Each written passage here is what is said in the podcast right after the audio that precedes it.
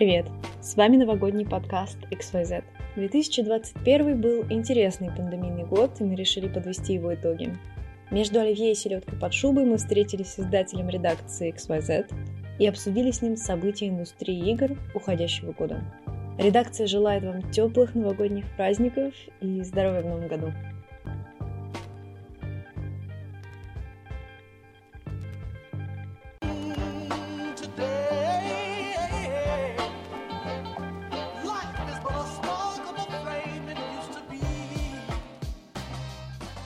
Всем привет, это XYZ подкаст. Вы ждали, наверное, какого-то очень интересного гостя, но вместо этого мы будем обсуждать итоги года в игровой и вообще около игровой индустрии. Судим там всякие скандалы, интриги, расследования, поговорим маленечко об играх, потому что об играх говорят все, а мы не такие, как все. У нас есть Евгений Рамазанов, издатель, наверное, да. У нас есть Софа, автор, и у вас есть я, Никита, я тоже автор. Давайте, ребят, поздоровайтесь.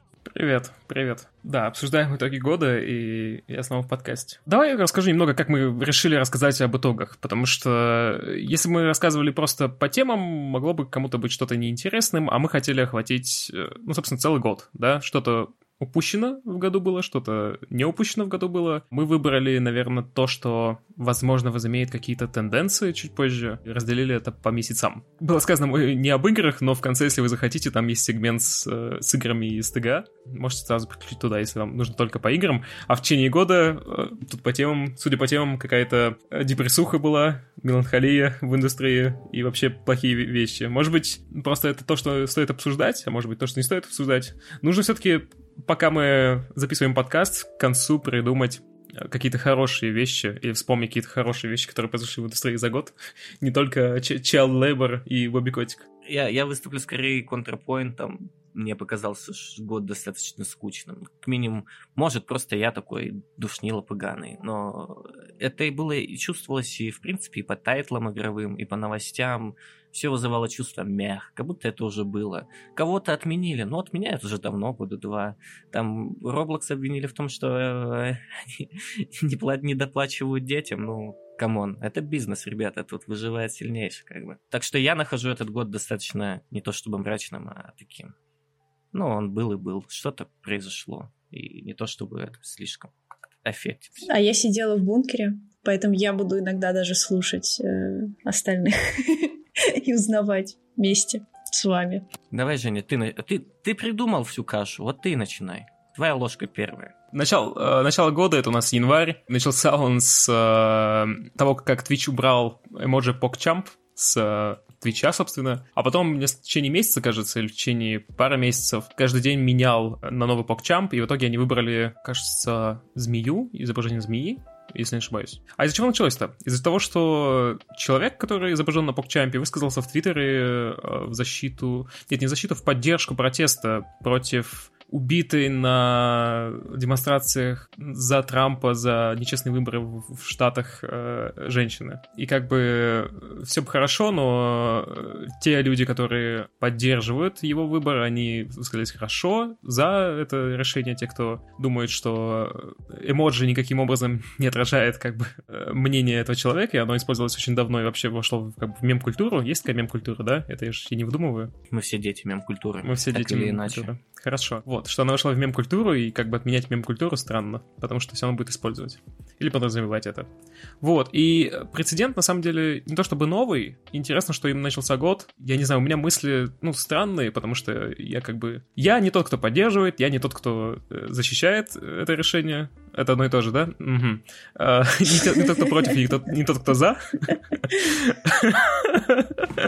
Оговорка по Фрейду, как говорится. Да. Просто со стороны это выглядит как странное решение. Определенная тенденция в этом есть, потому что мы до этого тоже видели разные отмены. Но не отмены эмоджи. То есть, что вам сделала эмоджи? Когда кого-то отменяют, это предполагает, что там был какой-то бэклаш с комиком Луиси Кеем, там Netflix удалили его спешалы со своих платформ, или не Netflix, ну, в общем, удалили, да. Как Ноча убрали упоминание упоминание его из главного меню Майнкрафт. Кевина Спейси тоже перестали звать в кино, и да. Я думаю, сама отмена предполагает, что тебя выписывают из всего, откуда только можно. И по поводу Покчампа, там можно поговорить о том, сколько это противоречит свободе слова или наоборот, насколько это правильно с, с точки зрения новой этики и что мы не должны поддерживать плохих людей. Хотя я думаю, какая разница мне в Барнауле, кто там саппортит Трампа, а кто Байдена. Собственно, особо меня не аффектит. Как я думаю, это аффектит только американцев. Остальные просто по инерции начинают такие, ну да, да, да, плохой человек.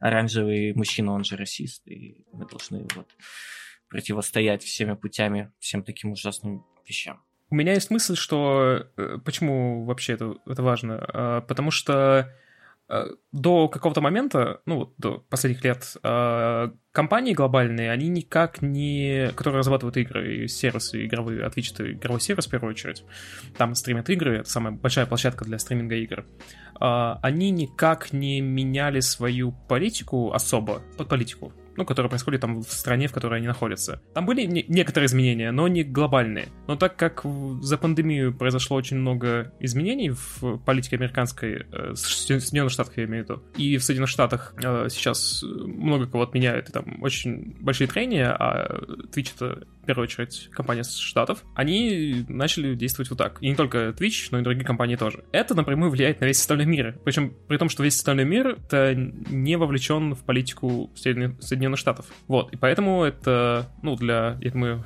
человека из Барнаула, да, который привык к мем-культуре с покчампом прежним, выглядит странно. У нас есть аудитория, которая постоянно на это реагирует, типа ДТФ, и они часто не то чтобы правы, но отражают а, другое мнение, мнение людей со стороны, которые не вовлечены в этот дискус. Какого-то сухого итога по этой новости не получится и по тенденциям. Ну да, у нас есть какие-то определенные веяния, которые заложились еще, не знаю, СБ Клаша от Лова, о том, что новая этика примекает в игры, примекает семимильными шагами, но это не значит, что мы в какой-то момент начнем все ходить под диктатурой левой невидимой руки, которая захватывает мир с помощью грандов Сорос или кого-то там еще. Тем Нет? более в России. Я думаю, что нам очень далеко. Как бы, если ты зайдешь в Твиттер, то ты, конечно, удивишься, как много у нас ребят играют в каргокульт со всем этим. Но да, в сухом остатке я не думаю, что это именно связано с геймдевом, а связано с Твичом. А на Твиче, даже если не в этом году, но постепенно э, много было споров о том, насколько вообще стоит, да, там, банить за слова. Мы опять же знаем, на, нас на подкасте нельзя материться, но там П-слово под запретом, Н-слово под запретом, то есть мое имя в чате писать нельзя, извините за плохую шутку. Да, в общем, Twitch просто отыгрывает те же интересы, что любая другая большая компания. Это плюс-минус очевидно. Там была очень забав... забавная история, и я, честно, не вспомню, в этом году это было или нет, про формирование, так сказать, народного комитета из креаторов Твича, и туда не вошли какие-то хайповые имена. Господи. Но туда вошли э, странные ребята с малым количеством подписчиков, и самый мемный из них был а, девушка, да, она, наверное, девушка трансгендерная, которая иногда считает себя оленем, и там мемили очень жестко, у него вырезки на трансляции, где кто-то поглаживает по голове, она изображает олень. О, Господи. Ну, вот как бы э, э, это, это, наверное, самый жирный пункт из, наших из наших подготовленных, потому что, ну, реально ужесточили правила, работают так же, как все остальные. И понятна логика, дать голоса тем, у кого голосов никогда не было, и так далее, и тому прочее. Ну, понятно, какие, под какими вывесками это все выходит, потому что это выходит под, под той же вывеской буквально у всех. У любого, не знаю, бренда одежды, хоть у кого, хоть у кого, хоть у кого. И никому нет дела, что H&M там э, шьют вьетнамские дети, а вашу любимую видеокарту, скорее всего, собрали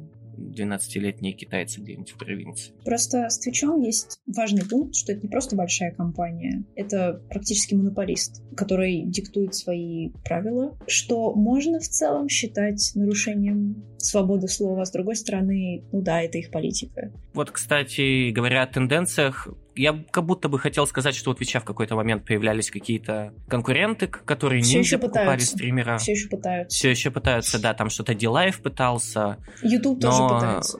Ну, на Ютубе стримят просто креаторы, которые завели канал на Ютубе, как правило, и которые просто, чтобы не уходить от своей медийки далеко, э, стримят прямо на Ютубе. В России, опять же, какие-то альтернативы Твича, ну, WASD вот последнее время, по моим ощущениям, за счет того, что они платят зарплату стримеров, пытаются как-то нарастить какой-то там медийный капитал. Но у них это не очень получается. У них два с половиной актуальных стримера и все. Просто почему я эту тему предложил, например, потому что, э, вот как вы сказали, остальные сервисы для стриминга почти мертвы, есть YouTube, который чуть больше разрешает, чем Twitch. Twitch э, время от времени превращается в платформу, в которой ты просто не можешь ничего говорить. Это, это ладно, это, это крайность. Э, ты можешь много, много чего говорить, но который диктует то, как ты должен говорить. Э, знаете, это как, это как заходить в какое-нибудь, в какое-нибудь религиозное здание. То есть ты там не можешь сделать определенных вещей, потому что вот тут так принято. Тут такие... Воу, воу. такие... Не, ладно, не, не, ладно. мы... Куда мы пошли? Давайте переходим к другой теме. Да, к другой теме. Мы заранее за всех извиняемся и не рекомендуем вам ловить покемонов в местах религиозного поклонения, потому что, как минимум в России, это уголовно, угол, угол, уголовно наказуемо, да. Вторая новость э, января была с Маршином Ивински, который предложил их э, Короче, они сказали, что мы будем выстаивать э, стандарты качества и так далее, и что, конечно же, они не знали о том, что будут такие проблемы, что починит игру на Xbox и на PlayStation и так далее, и что они не думали, что Киберпанк 2077 будет так плохо работать на этих консолях. Это, это типичный же разговор о том, что в партию пробрались враги, и мы не виноваты. Мы старались, да-да-да, пытались вас убедить, а в итоге так получилось. Хотели как лучше. На самом деле, продолжающаяся в течение года э, новость с Киберпанком, о котором по итогу года, как оказывается, на, уже на, окажется на ТГА, мало кто помнит. Ну, и, по крайней мере, из людей, которые оценивают игры э, на The Game Awards. Может быть, это какой-то bundle внутренний, не знаю. Но очень странно э, по итогу года уже смотреть на Киберпанк, потому что вроде бы игру, игру починили на каких-то платформах, но на ней сильно, наверное, сказался э, backlash, который в начале года был. Backlash — это негативный фидбэк, э, который оставляли под игрой, э, об игре на разных платформах, на сервисах для оценки и все остальном. И это было событие января, тоже очень крупное, о котором под конец года мы уже как-то забыли. У него было такое грустное лицо как, как, как получилось с киберпанком, его все как-то подгавнивали, ну что плохая оптимизация и все такое. Хотя эмпирическим путем, я опять же знаю, у меня есть знакомый, знакомый один, который проходил эту игру, по-моему, раз семь. Я вторая твоя знакомая.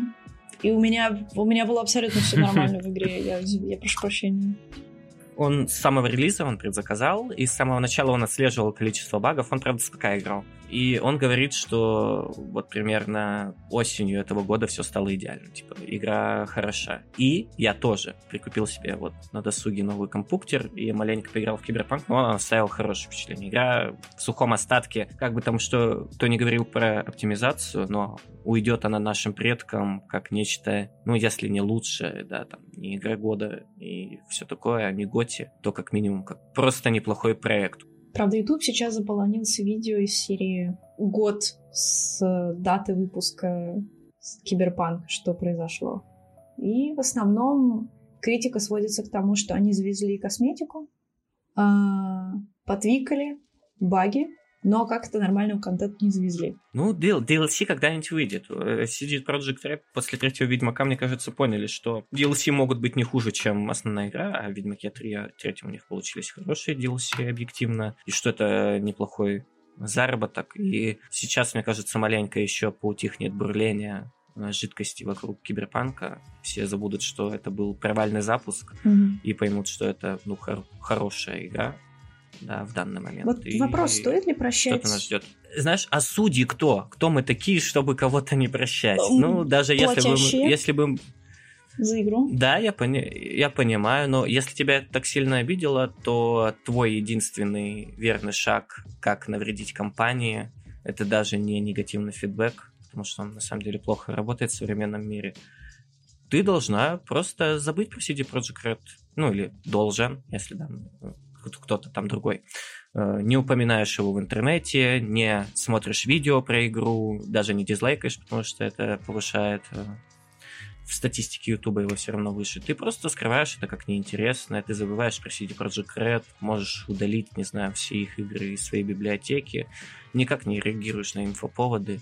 И если все не согласны и сделают так, то представьте какой-то удар по компании, который как раз и нужны, нужно внимание да, хотя бы негативное. потому что негативное внимание так или иначе. Мы не говорим об единичном творце. Любая игра это просто, ну, практически любая крупная игра это то, что произвела тяжелая машина производства. Там вклад личностного человека не так уж высок. Он размывается, чем больше играть, тем он размытий. Поэтому ты не обижаешь человека, ты реально просто против, противопоставляешь себя таким образом компании, которая думает о цифрах, о фидбэке, о внимании и так далее. Мне кажется, игнорирование, да, если вдруг, ну, такого не случится никогда, но вот представим, что единовременно игры от Ubisoft перестали обсуждать, смотреть по ним ролики и начали полностью игнорировать, да, допустим, у них вышел новый трейлер, и там 5000 просмотров. Ну, такого не будет, да, даже если все не согласны, и, и те, кто не любит игры от юбиков, откажутся. Ну, допустим, там 200 тысяч просмотров вместо миллиона двести, да, среднего. Что тогда? Вы представляете, как у них отдел маркетинга, у них просто у всех глаза вылезут, как у SEO глаза вылезут. Поэтому вот так вот.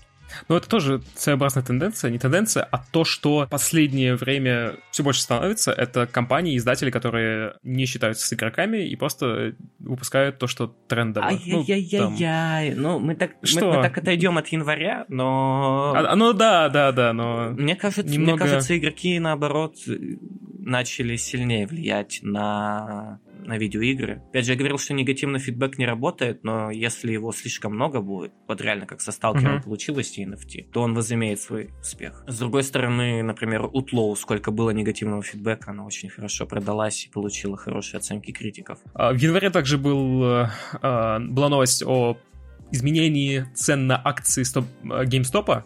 Это ритейловый магазин игр, очень старый и... Ну, чтобы очень старый, но в каком-то, в каком-то мере старый. И произошли они после того, как э, люди с Reddit решили вдруг вложиться в акции э, GameStop и все поменять к черту. Вот. А после этого, собственно, их закрыли, закрыли некоторые приложения для а, торгов, не целиком приложения, а именно торги по акциям GameStop. А люди, которые пытались нажить нажиться на акциях. А там сложная схема, которую я сейчас точно не опишу, но вы можете погуглить, как можно нажиться на акциях э, падающей компании, которые, у которой акции падают. Они были в шоке от, так, такого поступка. И акции поднялись с 20 долларов до 300, кажется, да? Да, Никита? около 300 там было на пике, если мне не изменяет память. Сейчас нормализовалось, сейчас около 150, если кому интересно. Но в среднем падает, и GameStop никак э, не использовала эту ситуацию вообще, что тоже странно, тем более, что... Ну, потому что могла. Может быть. Э, мне кажется, там не дураки же сидят, в конце концов. Какие-то люди, которые занимаются финансами, может, что-то и смогли сделать. Так, как направить этот ресурс э, во внутренний ресурс компании. Мы просто об этом mm-hmm. не знаем. Проблема еще акций с GameStop. Это очень мемная история о том, как какие-то трейдеры с Reddit смогли просто нарушить всю систему, которая там существует, и нам бы понадобился финансовый какой-то финансовый знаток, чтобы все это опознать. У нас даже здесь люди на Тинькофф инвестиции не торгуют, если что, поэтому наша оценка будет сугубо наблюдательской. Ты можешь не говорить за всех? А. Женя из тех людей, которые на понижение Blizzard решили сыграть и... Да-да-да-да. Ждет, пока они выпустят новый Это как... Да, это как люди пишут некоторые, что игровые журналисты, они, они знают заранее все и поэтому и торгуют на, на акциях компании. Типа, знают новости заранее. Ну да, если шутки в сторону, просто про GameStop получилось мемно, интересно, но это даже не актуально для наших широт, потому что у нас, по-моему, в России нету филиалов GameStop. Да, для тех, кто не знает, GameStop торгует физическими копиями. Это, то есть, это умирающий сегмент рынка, и поэтому там это было так интересно, что в эпоху, когда особенно ковидные да, цифры ковидные ограничения по ним жестко ударили. Чуваки просто, исходя из каких-то своих детских желаний, детских, старой детской памяти, когда они в детстве там покупали игры в эти GameStop и решили типа маленько завысить им искусственно цену на акции, и вот так вот и получилось. Но в целом это никак не помогло GameStop. И... Ну подожди, стоили 20, сейчас стоят 150, и то неплохо. Как бы, может, это им дало выигрышное время в, это, в этом плане. Может, они еще проживут. Да, может быть. Угу. Угу. Но в целом ритейл по всему миру умирает, и единственный сейчас ритейл, который э, работает, связанный с играми, это ритейл мерча. И то так себе. И то, по-моему, в Штатах где-то. Не, не по всему миру. Да, Может, да. Где-то в Европе. Мне, мне, мне недавно коллега наш рассказал, что у Disc Elysium есть мерч. Я себе уже заказал отвратительный галстук, только я не знаю, с чем его носить. У меня ни одной а. рубашки-то нету. И, Блин, классно. И, Мне нужна фотка. И этот, и планер, планер, как это называется? Ежедневник, ежедневник, как в игре. Угу. У них же есть компания Zaum, а, точнее, компания называется Zaum, и они выпустили еще ограниченную коллекцию с бомбером. Вот бомбер классный. Но стоит он 30 чем-то тысяч, по-моему. На русские деньги, там, и это было ограничено, это как раз продавалось физически. Да, опять же, если выводить из этого какую-то общую тенденцию, мы ничего не можем сказать, кроме того, что ритейл умирает. И, скорее всего... Да, и даже такие вещи не помогают ритейлу, потому что ритейл, видимо, не знает, как адаптироваться. Если вы владеете магазином, который продает физические игры, напишите нам, мы возьмем у вас интервью. Да, интересно, на что вы живете. В феврале, в самом начале, вышла инди-игра Valheim. Вот, это survival жанр, очень похожий на Майнкрафт. Женя не даст мне соврать. Вот. Экспертная оценка игровых журналистов. Valheim, ну это как Майнкрафт. Ну это референсы. Да, и Valheim за две недели вышла в топ игр Стима, и у нее пиковое количество игроков больше, чем у Террарии, но меньше, чем у. И она самая первая в пиках из инди проектов. И 8 недель она, по-моему, да, 8 недель она держала... Господи, как будет топ-селлинг по-русски? Она была самой продаваемой игрой Стиме. Да, ну мы уже спорили мимо подкаста про то, там отбирают, отберут ли инди-студии, да, небольшие разработки, весь хлеб и и всех игроков у крупных проектов, но это плюс-минус планомерно двигалось к этому, и Волхейм просто идеально наложился. Это, опять же говоря, о том, как пандемия на что-то влияет. Мне кажется, open world, именно такие, где ты сам себя развлекаешь, это вот идеальное время было для ковидных локдаунов. Да. Просто потому что это больше про социальное. Mm-hmm. У меня как-то товарищ говорил, что он играет в доту просто чтобы пообщаться со своими друзьями, с которыми он не может видеться, потому что они в разных городах. ну, понятное дело, что такие игры не подходят под это, а вот какой-нибудь Valheim, Terraria, это что-то, где ты можешь, с одной стороны, у тебя есть интерес, интересный, аддиктивный геймплей, у тебя есть есть хорошая планомерная раскачка. И где ты можешь покреативить немножко. Да, и плюс еще Валхейма, например, относительно Раста какого-нибудь и так далее, легко делать кастомные сервера, угу. легко настраиваемые кастомные сервера. То есть тебе ничто не мешает сделать что-то публичное или просто собрать там, не знаю, 5 друзей вместе все делать, собрать 10 друзей, разделиться на две команды и начать мочиться там между... Ну, вы поняли, в общем. Так что это неудивительно, и чтобы это не было водой, мы могли там поразмышлять о том, будущее ли это, и сделать какие-то профессиональные выводы, но у меня лично их нету, потому что я глупый. А я больше за Майнкрафт, и Вальхейм для меня какая-то странная вещь, которую я до сих пор не осознал. То есть у меня отношение к ней примерно такая же, так, такое же, как и к Fortnite. Я, я по ним... Я... Нет, хотя Fortnite я даже понимаю. Я не хочу в это играть, я не понимаю, почему это популярно. Ладно, Fortnite понимаю, почему популярен. Я не понимаю, почему популярен У меня, кстати, то же самое с Valorant. И поэтому у меня нет никаких выводов. Потому что я такой заядлый КСник, когда я вижу Valorant, у меня что-то вроде такого, типа, Зачем? Вот, может быть, тогда ты, тогда ты меня понимаешь. Да, как бы, когда я, я знаю, что такое Майнкрафт, я смотрю на, на Вальхейм и задаю себе тоже вопрос. Это игры, Зачем? которые начинаются на валлу, мне кажется, это в них а, проблема. Мы, мы очень нечестно, мы очень нечестно сравниваем Валхейм, у которого, очевидно, были меньше затраты на маркетинг, чем у какого-то гиганта типа Fortnite или у игры, ну, Valorant точно не AAA, ну, средняя игра, да? Валхейм, он, начи... он сейчас средняя игра, его можно назвать, но начинался он точно как инди-проект. И, очевидно, там именно какие-то вложения маркетинговые были меньше, чем того же Фортика или Валоранта. Плюс Valorant использует очевидную, и Valheim, кстати, тоже к этому чуть позже приду. Valorant использует очевидную вещь. Он просто обыграл фантазию огромного количества людей, что если в Counter-Strike добавить класс. Я, я правильно тебя понимаю, что успех э, новой игры — это взять популярную игру и добавить фетиш? Да, да, все хорошо. Ну, как, а, как, а какая игра — это не другая игра с чем-то новым. Фетиш. Ну, типа, слушайте, если взять какие-нибудь Souls-лайки, это все Souls-лайки с новым фетишем. Ну, типа, просто все там нас да. находят а... себе что-то более привлекательное. Гиперуспеш... Гиперуспешная Among Us. Мафия на, на современный манер. Скоро будет VR. А, как... VR Among Us? Амогус. Э, как игра называлась? Очень популярная. Королевская битва она, по сути, но только PUBG. в таких детских тонах. PUBG? Нет. А нет. потом это стал да, Fortnite? Нет. Нет, это Нет. где не надо убивать ее. Там, где- там, где бобы бегают Да, по да, стройплощадке. Да. Fall Да. Guys. Вот она, например, выстреливала. Там одно дело уже, почему идет, идет такой резкий спад, например. Ну, это уже другой вопрос, просто потому что не так интересно. У Волхейма, кстати, мне тоже кажется, будет спад, но она удержит Она, нет, она, она уже на спаде, она уже давно на спаде, она просто ушла в свою нишу и живет да. себе там спокойно. Еще у Волхейма приколь- п- п- прикольная фишка, которая, мне кажется, привлекает игроков. Она чем-то напоминает атмосферу старых MMORPG. Рунский, Не знаю, насколько русских. очень Ну, типа, русский, прям очень. В- Волхейм реально легко так адаптировать, чтобы твой прогресс не сильно не терялся. Да, у тебя там э, смерть, Она очень милая. вещей. Она очень добрая к тебе, да, она совершенно не Просто карает если что. ты играешь, Мгм. и- и- играешь в Расте на какой-нибудь паблик-сервере, это значит, что в твой дом придут, собаку убьют, а дверь описывают, как бы, и все твои вещи заберут себе, потому что ну, там, там реально умение грабить дома — это отдельный вид искусства, и там ролики на ютубе это подтверждают. А С Волхеймом я пока такого не слышал.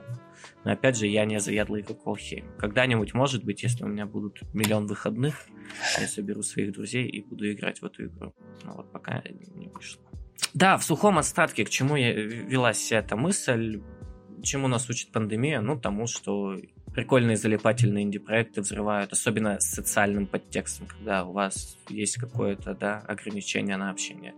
Ладно, Google Stadia закрыли э, свои студии, но разрешили публиковать э, игры на них, да, я так понимаю. Разработка текущих проектов будет завершена. Это, чтобы понимали зрители ко- ко- контекст, большинство новостей от Жени по поводу этого. И я подумал, Google Stadia, я об этом слышал, но кому это нужно? Что это вообще, кто, кто пользовался этой шляпой? И э, тот факт, что ее закрыли, Мгм. подтверждает только это. Я не знаю, ты, Женя, может, кто-то из твоих знакомых строили, ставили на то, что Google Stadia будет будущее? Нет, но cloud gaming как таковой, э, да. Э, У нас есть NVIDIA, как называется? GeForce Now. GeForce, Нет, Now- GeForce Now GeForce программа. Now, он так называется, этот сервер. А, да? Да. Вот. Э, А, да, GFN.ru есть, э, который тестировался в первую очередь в России, и даже в Екатеринбурге есть сервера. Я тебе больше скажу, А. я его пробовал. Я пробовал стадию. И как? Плохо, потому что я пробовал стадию через VPN из Франции в 720p, но в целом это обычная облачная трансляция игр, и за ней не то чтобы будущее, но это один из способов э, игр игры в будущем, то есть вам, скорее всего, не понадобится большой сетап, все это разовьется, будет ну, буквально экран. Вот на iPad я могу куда-нибудь со своим iPad поехать, а iPad это что? Это у нас э, стопка бумаги, короче. Стопка бумаги с собой таскаете, и у вас есть вся мощь э, вашего э, настольного ПК, условно, если у вас есть доступ к интернету. И на самом деле... Извини, Да. перебью. Тут главное, э, как бы, э, как в анекдоте, в чем нюанс? Тебе нужен очень хороший интернет. Опять же, я, я тестил GFN из Челябинска. Ну, на обычном интернете через витую пару, который там мегабит 10-15, так себе. На оптоволокне отличный experience ты получаешь. Да, если у тебя оптоволоконный интернет. Если вы захотите потестить бесплатно, я советую вам делать это очень рано утром. В 4 утра, в 5 утра Мгм. по Москве, когда не будет очередей, потому что бесплатный тест, опять же, не знаю, как на Стадии было на GFN, там очереди огромные. Часа два надо ждать вечером, чтобы во что-то поиграть. Эта технология, соответственно, на развитии. Все думали, что вот-вот сейчас, тем более, что Google Stadia анонсировали до пандемии, когда люди думали, что ну вот все, все идет так, как должно идти, и там ресурсы ни на что пере- перераспределяться не будут, все окей. Но оказалось по-другому. И, возможно, пандемия еще как-то сказалась на Google Stadia. Все разъехались, там меньше проектов, еще чего-то и так далее. Потому что оно в том числе предполагалось, все эти сер- сервисы для облачного, облачной игры, что у тебя есть условно ПК дома, и у тебя есть много поездок. И вот люди в поездках, они часто используют либо карманные консоли, По поводу того, что поездок, мне кажется, облачные сервисы, ну или как минимум не в странах супербогатых Западной Европы или США, рекламируются еще как альтернатива тому, что вот либо вы покупаете видеокарту за... Блин, я взял полит GeForce 1660 за, по-моему, 40 кусков. 40, э, он стоил 29 в свое время, ну вы понимаете, да? И, а если брать что-то нормальное, с, с, там, что-то на RTX и что-то с большими цифрами, ну, там 80-100, ты поди, ты, ты с нахрапу даже, если ты нормально получаешь и живешь в провинции, ты не отдашь столько денег за это. Просто потому что это сложно. Может кредит взять, конечно, на видеокарту, но это странно. И это хорошая альтернатива просто дефициту видеокарт на рынке. А еще говорят, что сейчас майнят учатся на процессорах, э, и, возможно, процессоры. Так что и процессоры, может быть, э, уйдут. Да там еще и майнили на SSD-диск. Да, да, тоже слышал. А, да, и странно видеть, что Google Stadia все-таки не развилась, но, наверное, она просто сбито на подлете. То есть, возможно, через пару лет уже будет что-то такое. Потому что, опять же, да, дефицит, есть новый способ потребления, и я думаю, что э, для тех, кто боится или думает, что Google Stadia и другие облачные сервисы — это какой-то странный способ, потому что у тебя нет перед руками контента, ну так, если вы играете в мультиплеерные игры, то у вас перед руками тоже нет контента. У вас есть игра загруженная на компьютер, но игры как таковой нет, если у вас нет подключения к интернету. А здесь, по сути, вся трансляция идет через интернет. Вот. Ну и 5G, и все еще недоработано и так далее. Возможно, это будет в следующем, в этих 10 годах, ну вот, 20-х. А, а может быть, нет. Но Google Stadia явно Просто ее сбили на подлете, возможно, из-за пандемии, возможно, из-за чего, из-за, еще за, из-за чего-то. Другие сервисы в это же время не собираются закрываться, и э, Microsoft даже в этом году тестировала в бете свой сервис. Это же, это же мем. Многие разработки от Гугла постоянно угу. вообще... Ждем, когда и этот сервис закроется. Да, ни во что, ни во что не выдвигаются. Как они Google очки как-то выпустили, come on. Кто вообще эту шляпу будет носить? Но опять же, единственное ограничение, на мой взгляд, ну или на взгляд еще кого-то, облачных сервисов, это реально нужен хороший интернет. И без оптоволокна я вам не советую сразу с нахрапа брать подписки. Если вам повезет и у вас будет нормальный низкий пинг, э, то можно и на обычном, да, на обычной витой паре, которая у большинства из нас проведена. На Wi-Fi вообще очень сложно. Подписки сейчас стоят что-то около двух кусков, и они реально, ну вот именно подписочная, а не бесплатная версия, может в теории заменить мощный ПК. Именно чисто для игр. Ну и какой сухой вывод из этого мы делаем? Умерла очередная, очередной облачный сервис, но... Но это, но это не, да, но это не тенденция в целом для облачных сервисов. Это скорее э, Google, который как и, наверное, Facebook пытается э, во все, вли... во все влететь, во все свежее. Google это делает чаще других и э, очень резок на то, чтобы просто закрыть проект, а не действительно вкладываться в него на протяжении какого-то времени. Ну и, наверное, потому что для Google это было, было не целевой инвестицией, как для той же Microsoft, которая, у которой есть Game Pass и все остальные штуки для продвижения. В марте произошел, э, сейчас переходим к марту, а, в марте произошло еще одно событие интересное по поводу EA и FIFA Ultimate э, Team, а, такие карточки, которые продаются внутри э, игры FIFA. Игра FIFA — это, если вы не знаете, симулятор футбола, который часто обвиняют в гемблинге и всех остальных вещах. Там было сообщение, что руководство EA шокировано тем, что кто-то из сотрудников как-то менял, не менял игру, а использовал свое положение, чтобы продавать карточки игрокам, и в целом весь режим э, дизайна для, для того, чтобы давать э, конкурентное преимущество конкурентное. Конкурентное преимущество э, другим игрокам за тем, кто платит деньги. Ну, собственно, гемблинг. а, не гемблинг, а как это называется? Ну, не гемблинг, по-другому. А, когда ты платишь, тебе... А, pay to win, да. pay to win. И я, конечно, строго против этого говорил. Там целое интервью выходило на Еврогеймере с маркетинговым директором.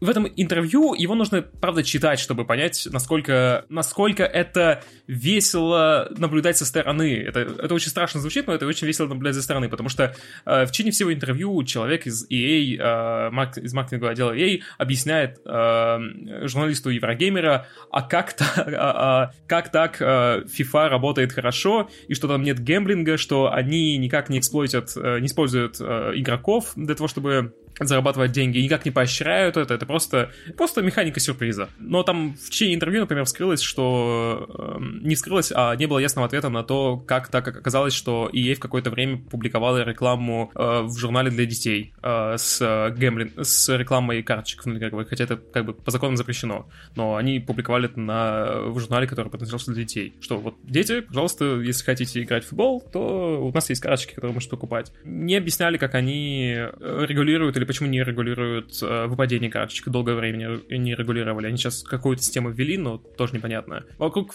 FIFA в целом много очень скандалов. Ее не просто так называют инструментом EA для монетизации, то есть единственным ее источником монетизации. И у нее CEO, э, глава компании EA текущий, тоже очень любит FIFA э, и вообще все, все эти спортивные симуляторы. Это просто очень веселая новость, которую я не мог не помянуть в произошедшей марте, потому что она показывает как-то положение EA сейчас, не то что положение сейчас, но руководство EA и всю историю с FIFA, которая, конечно, может быть классная игра, а, я просто не фанат симуляторов спортивных, уверен, э, классно наблюдать, классно играть, наверное, в FIFA, а, но не классно, когда э, твой опыт игровой в соревновательной э, игре, а FIFA Ultimate Team — это один из режимов соревновательных внутри FIFA. Его строят вокруг того, что ты тратишь больше денег на игру, получаешь больше карточки, лучше карточки и э, выигрываешь. Причем там еще была как-то построена система, что ты не обязательно можешь получить эти карточки золотые, и там сложная система с перепродажей.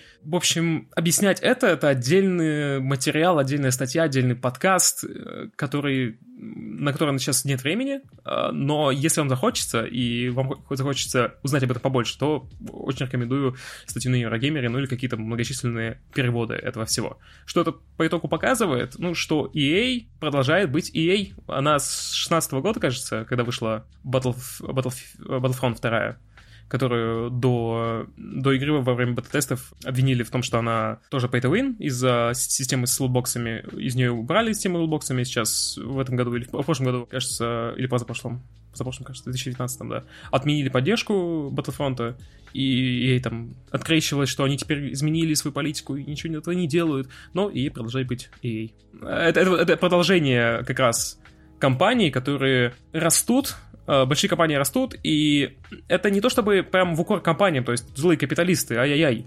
Нет, э, мне в этом плане нравится цитата бывшего главы Sony, который говорил, что многие компании, издатели, вынуждены делать из года в год одни и те же типы проектов, 3-4 типа проектов для EA, это, собственно, FIFA, либо э, просто приоритизировать в разработке игр э, прибыль, потому что иначе они просто вымрут, потому что стоимость разработки становится дороже, дистрибуция, кон- конкурентность рынка такого большого тоже становится больше, хотя у EA мало конкурентов на рынке футбольных симуляторов. Поэтому такой исход обращения с игроками, обращения с игрой, он просто навязывается, навязывается, или как э, другое слово должен был быть, другой эпитет, э, неизбежен. Но при этом немножечко страшно, что игра года вышла под издательством именно EA. А что у нас за игра этого года, напомните ко мне? И Takes Two, да, и Takes Two. То есть а, одновременно с этим в EA вроде бы что-то происходит, и непонятно... Ну, то есть со стороны это выглядит странно, потому что у тебя есть как бы... Э, это такая дилемма, а стоит ли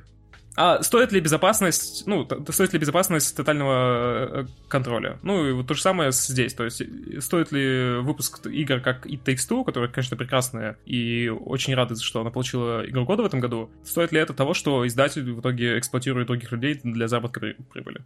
Да, и Takes Two была неплохой. И опять же, возвращаясь к всему, из-за чего, собственно, начался весь этот бэклаш, модное слово используем, э, что выложили в, в, где-то вместе для детей рекламу вот этих вот карточек. Я вспомнил про карточки Человека-паука, которые мы в детстве собирали. Недалеко ушли от лутбоксов, знаете ли. Кинуть какого-нибудь Спайдермена, это как было выбить легендарку в Хартстоуне. Поэтому, мне кажется, дети тут целевая аудитория очевидная.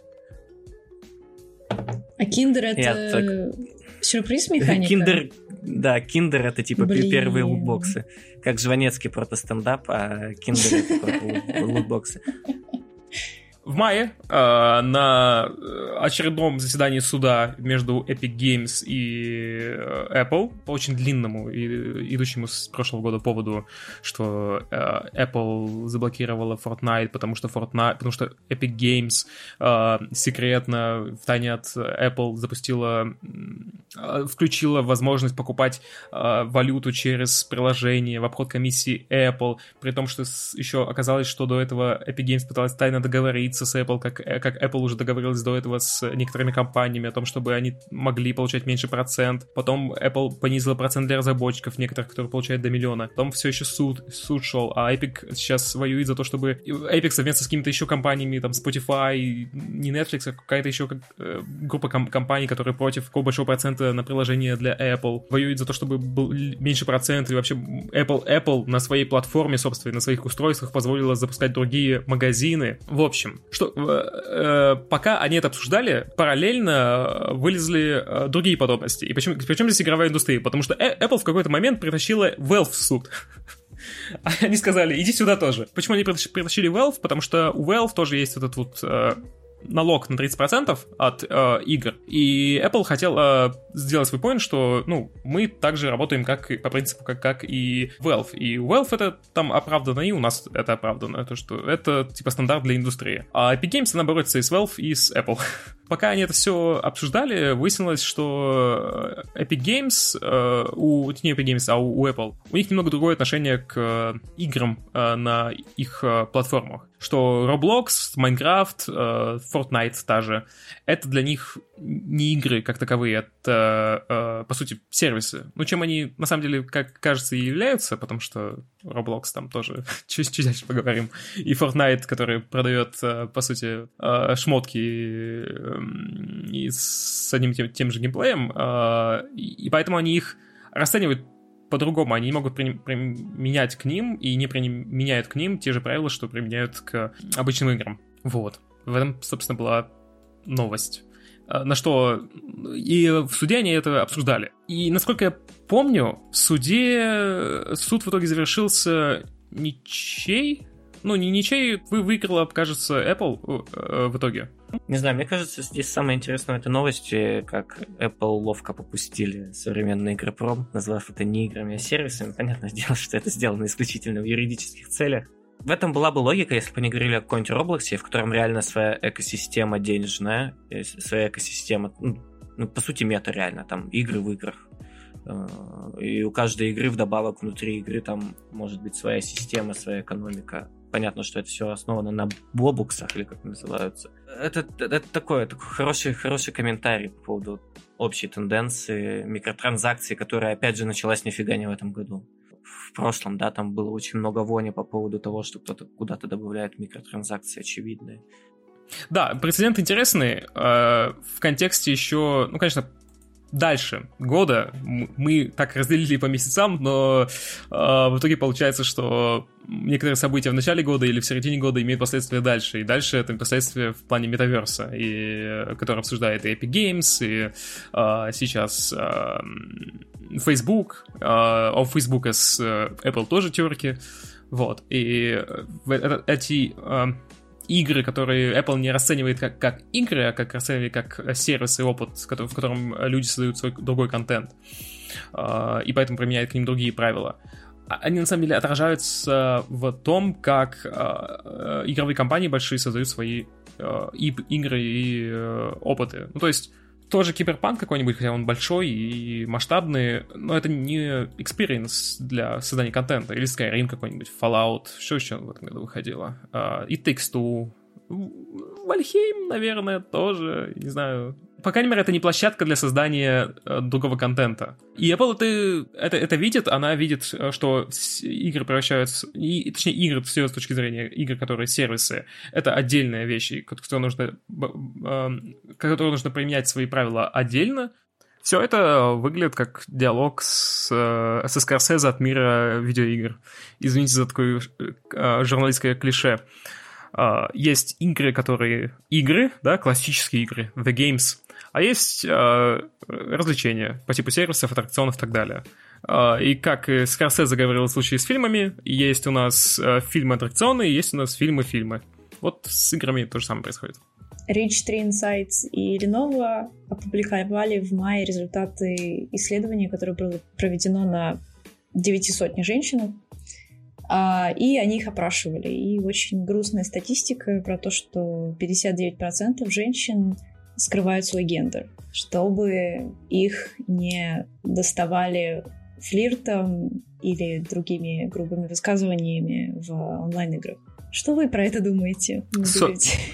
Софья, ты как, как представитель oh. этой статистики, 59% или 41% в любом случае этой выборки, скажи, насколько часто достают э, тебя? Часто. Я не скрываю, и я это делаю uh-huh. вполне себе намеренно, потому что основная игра, в которую играют э, Counter-Strike, и в ней довольно uh-huh. мало звучат голосов женщин, а, и я знаю многих и часто встречаю девушек, которые начинают говорить, потому что услышали, что я начала говорить. Uh-huh. И недавно, кстати, в КС появилась новая инициатива, очень классная, называется GG for All. Они, как я понимаю, будут создавать турниры исключительно для женщин, что... Я уже видел эту новость, я не понимаю, почему все бугуртят. Э, в Доте 2 давно, давно были женские турниры, они просто не в обиду женщинам из-за низкого или уровня ниже игры, чем у оппонентов мужчин, да, грубо говоря. Они просто перестали быть интересны. Но женские турниры проводились очень давно. Еще лет 5-6 mm-hmm. назад даже, когда в российском интернете или, или особо только прогрессивные люди говорили о каком-то новом феминизме новой волны и вот про то, что при репрезентации все. Мне кажется, это никак не связано. Да, это просто матчится с общей повесткой всего, что происходит. И по Доте я помню, и по КС, по-моему, тоже проводились женские турниры. Проводились, это просто так новая что... волна, и они как бы поднимают эту тему, что здорово. Это делает и ESL, а, большая организация, которая проводила в том числе и мейджоры. Вот. Может быть, потому что это некоторый большой, высокий уровень. Ну, окей для них. Если не загнется, то покажет, что появился запрос. Если загнется, то покажет, что запроса нет. Тут опять же, все опирается же во внимание, а внимание приносит в рекламный контракт. Рекламные контракты приносят деньги. Тут как, как бы ты ни боролся за права женщин, если ты крупная компания, у тебя нету души. Просто смиритесь с этим. Там нету мнений, там есть только цифры. Поэтому, если это будет интересно, то оно и получит развитие. Кто бы что ни говорил. Комментарии в интернете, баклаш на это не повлияет. Просто есть какие-то, видимо, причины у того, что меньше девушек играют на высоком уровне в КС, хотя при этом я встречаю очень талантливых девушек в КС. То есть, скорее всего, есть какие-то причины, которые немножечко тормозят вход, может быть, не дают войти в игру. И в том числе это может быть то, как относится. Потому что, слушайте, ну, я ежедневно, если я каждый день играю, я каждый день встречу одного или двух чуваков, которые за два часа моей игры вечером что-нибудь доскажут по поводу моего пола. Грубо, не грубо. Но как бы мне совершенно все равно, грубо, не грубо, мне и флирт не нужен. Я пришла поиграть. Я как бы, я бы пошла в Тиндер, если бы мне понадобилось что-то подобное. И это неприятно. Еще одна новость на, на Твиче была в июне, э, о Твиче э, была в июне по ну, поводу их новой системы с э, защитой авторских прав. И, конечно, защищать авторские права, э, наверное, нужно. Если вы из этих людей, если вы не из этих людей, значит не нужно. Но из-за их сломанной системы DMCA заблокировали больше... Э, было больше тысячи претензий по разным причинам, и в том числе блокировали даже ретрансляции, официальную ретрансляцию на Twitch Games э, с Blizzard. Там музыку заменили на другую. Да, там, там был какой-то кавер, кажется, от Рамштайна, что ли. Что-то такое было на Blizzard э, э, трансляции, или это было в прошлом году, если не ошибаюсь, или в этом, я уже как-то забыл. Но из-за этой сломанной системы была ошибка. И такие ошибки, ну не то чтобы ошибки, она работает правильно, да, но иногда блокируют э, официальные каналы, каналы, которые, э, возможно, с музыкой, э, используемой не на фоне, а не для как бы коммерческого использования. И получается, что Twitch не предоставлял никаких альтернатив долгое время, э, и у них сейчас есть какие-то сервисы для того, чтобы авторы стримов могли использовать их э, и не получить страйк. Но в итоге некоторые все равно получают, и Twitch э, никак почти не реагирует на это. Пытается делать что-то и пытается еще создавать новые гайдлайны для использования их э, платформы, но при этом платформу из месяца в месяц, из, из каждого сезона из, в сезон. Вот у нас был сезон весенний-осенний э, с одной новостью от Twitch, э, потом летний сезон с новостью от Twitch. Каждый раз происходят какие-то незначительные изменения или странности в сообществе Твича, и они снова влияют на то, как к этой платформе относятся и на то, почему с этой платформы уходят. Потому что в течение года еще параллельно несколько авторов крупных стримеров ушли с платформы. Куда это все идет, тоже непонятно, но такая тенденция в течение года э, была. Разработчики при этом пока никак не, не реагируют, если не ошибаюсь. По-моему, у нас не было ни одной новости за год, что разработчикам что-то не понравилось на Твиче, и они ушли и, не, знаю, не разрешили платформе стримить игры, потому что все-таки об авторах, о людях, а не о месте, где они это проводят. В принципе, у Твича частенько были сломаны способы аудиоанализа чего-либо. Там же был известный... Я не помню, в этом он году был или в том. Стримеров World of Warcraft банили за то, что они говорили слово «нага». Поэтому неудивительно, что у них и с авторскими правами проблемы, и с... Э, очевидно же, что авторские права проверяются автоматически, никто не отслушивает там каждый стрим. И просто проблема в анализе исключительно. Мгм. Поправят когда-нибудь, и все будет окей. Да, а, нет, но обычно в продуктовом мире такое, э, когда такое происходит, и происходит систематически и продолжительное время, это, ну, во-первых, Twitch, конечно, монополист, э, есть YouTube со стримами, но не настолько популярный. Когда в, продук- в продукте происходит монополист условного э, так долго проблемы, может появиться тот, кто с, эти- с этими проблемами не сталкивается, умнее их решил и перехватит всю аудиторию. Удивительным образом у нас сложились монополии во, времена типа самого, наверное, большого экономического, самой большой экономической свободы из существовавших вообще когда-либо. Ну да, забавно. Да, следующее, то, что было в июне, вернули Киберпанк 2077 э, для в, в этот PS Store. Store, да, в PS Store для P- PC4, но Sony при этом в пресс-релизе, да, они сказали, если мне не изменяет память, э, что игра не обкатана, до конца не сделана, Мгм. что типа City Project Red всеми силами пытаются все починить, но мы все равно не, от- ну, не говорим, что она будет корректно работать на вашей четвертой плойке.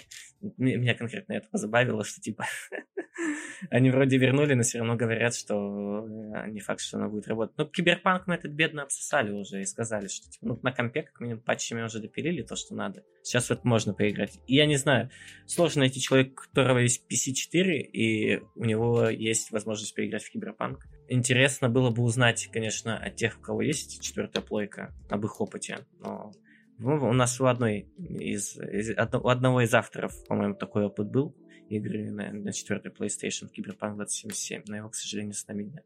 Это еще одна э, игра, точнее, не еще одна, а вот один из примеров игр переходных. И не только переходных, а на нее еще наложились, конечно, технические трудности, связанные с игрой, с ее недоработанностью в первую очередь. А, Но каждый переход, каждый переход поколений случаются такие факапы, что какие-то игры работают на прошлых поколениях хуже, чем на текущих. Потому что издатель хочет урваться и сразу усесться на предыдущее поколение и на новые. Это можете проследить, собственно, через ну, всю историю консолей. PlayStation 4 переход от PlayStation 3 к PlayStation 4, от PlayStation 2 к PlayStation 3. Всегда так было. Пятая часть, как э, казалось бы, у нас уже... Какое поколение это консоли, получается? Шестое или седьмое? Э, я запутался в них. Все еще э, индустрия пытается каждое поколение усиживаться на двух стульях и не выпускать под какую-то аудиторию или игру под ту платформу, которая может ее поддержать технически, гонится все еще за прибылью. Ну, собственно, это просто проблема больших консолей, издателей. И Ну, эта проблема никуда не уйдет, наверное, в ближайшее время, я думаю. только если мы построим социализм, там кстати, была какая-то новость о социализме, которую мы, бы- мы пропустили. Слава богу.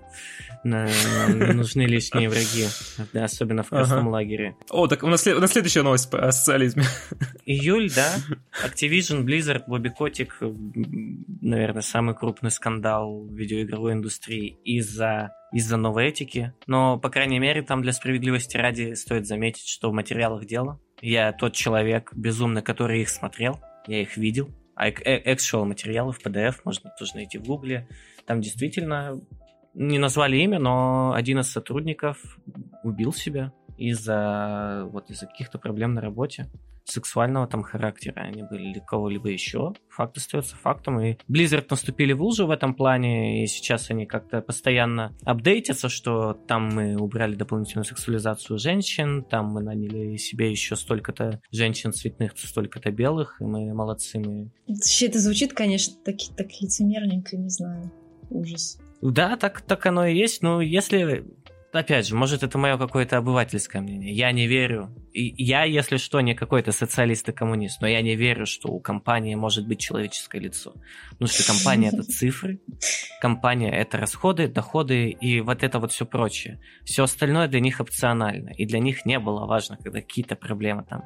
Проблемы находились, да, там до кого-то домогались. Там, кстати, и, по-моему, мужчины фигурируют в деле, что тоже они, их не устраивали некоторые игры из корпоративной культуры. Они пытаются залить водой сгоревшую комнату, как бы, когда уже пожар потух, причем весь. Но, с другой стороны, это хороший прецедент, чтобы, а, не знаю, другие компании так не делали, потому что это может принести какие-то убытки.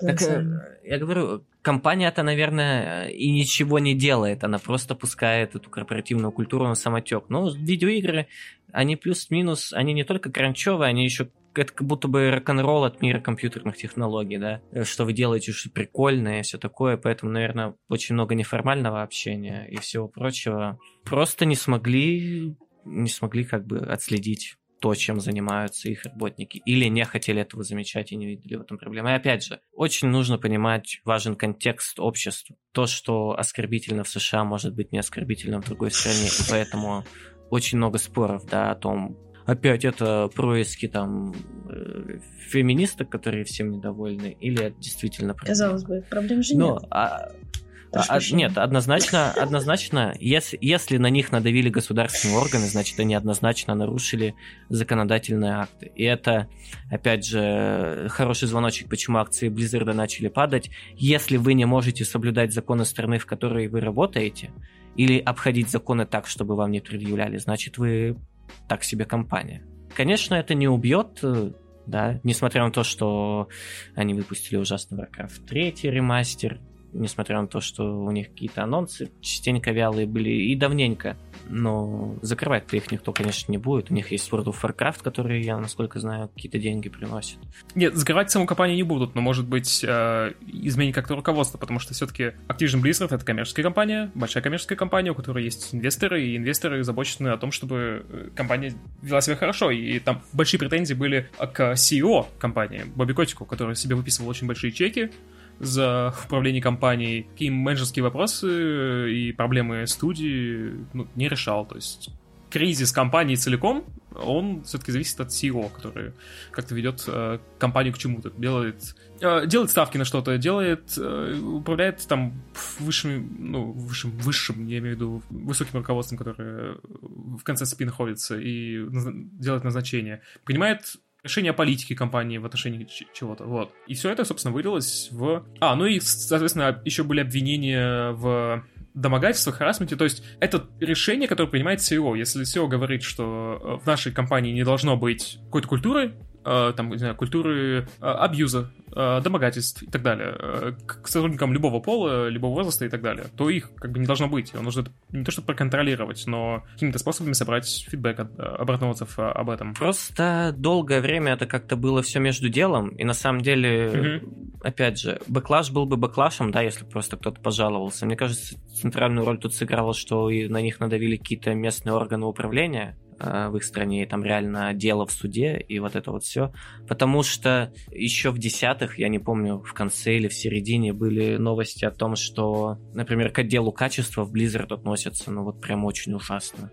Там мало того, что переработок, там никакого, ни о каком уважении не идет речи. Там всплывали истории вплоть до того, что тестерам нельзя было разговаривать с сотрудниками компании, да, там с какими-то прогерами, например даже если вы, ну, просто пересекаетесь, да, в коридоре, не знаю, распространялось ли это на курилку какую-нибудь или кафе, да, кафетерий, что у них там здание есть.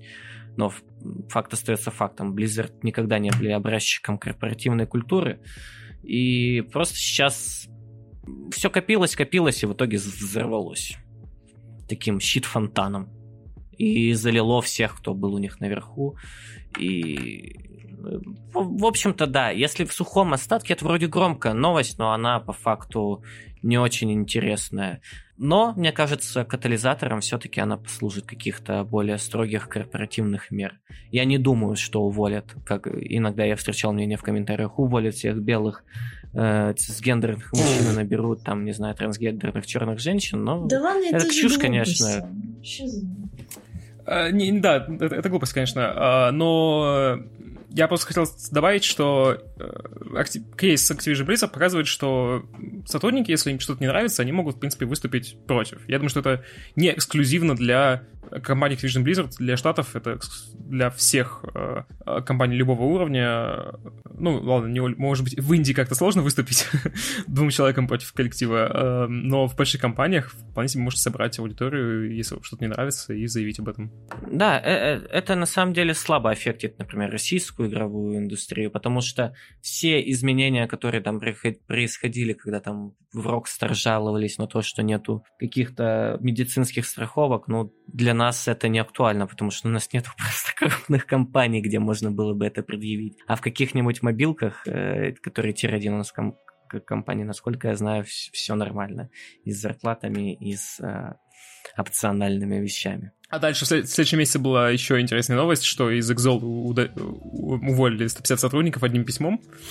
Э, там какая-то произошла оптимизация, бигдаты, вот это все остальные слова, и выяснилось, что кто-то там мало отвечал, э, мало был активен онлайн на удаленке, и мало писал в слаке, проявлял мало активности, вот все.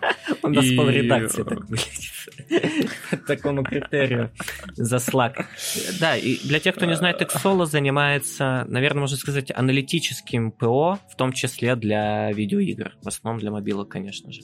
Да, а, и, собственно, их удалили одним письмом. В один день был небольшой скандал, потом дали интервью, SEO дал интервью. А, насколько я знаю, большой история из этого не вылилась, потому что в итоге там людям предложили компенсации и э, помочь с устройством на другую работу. Но как, да, как кейс, просто не, не то чтобы неприятно.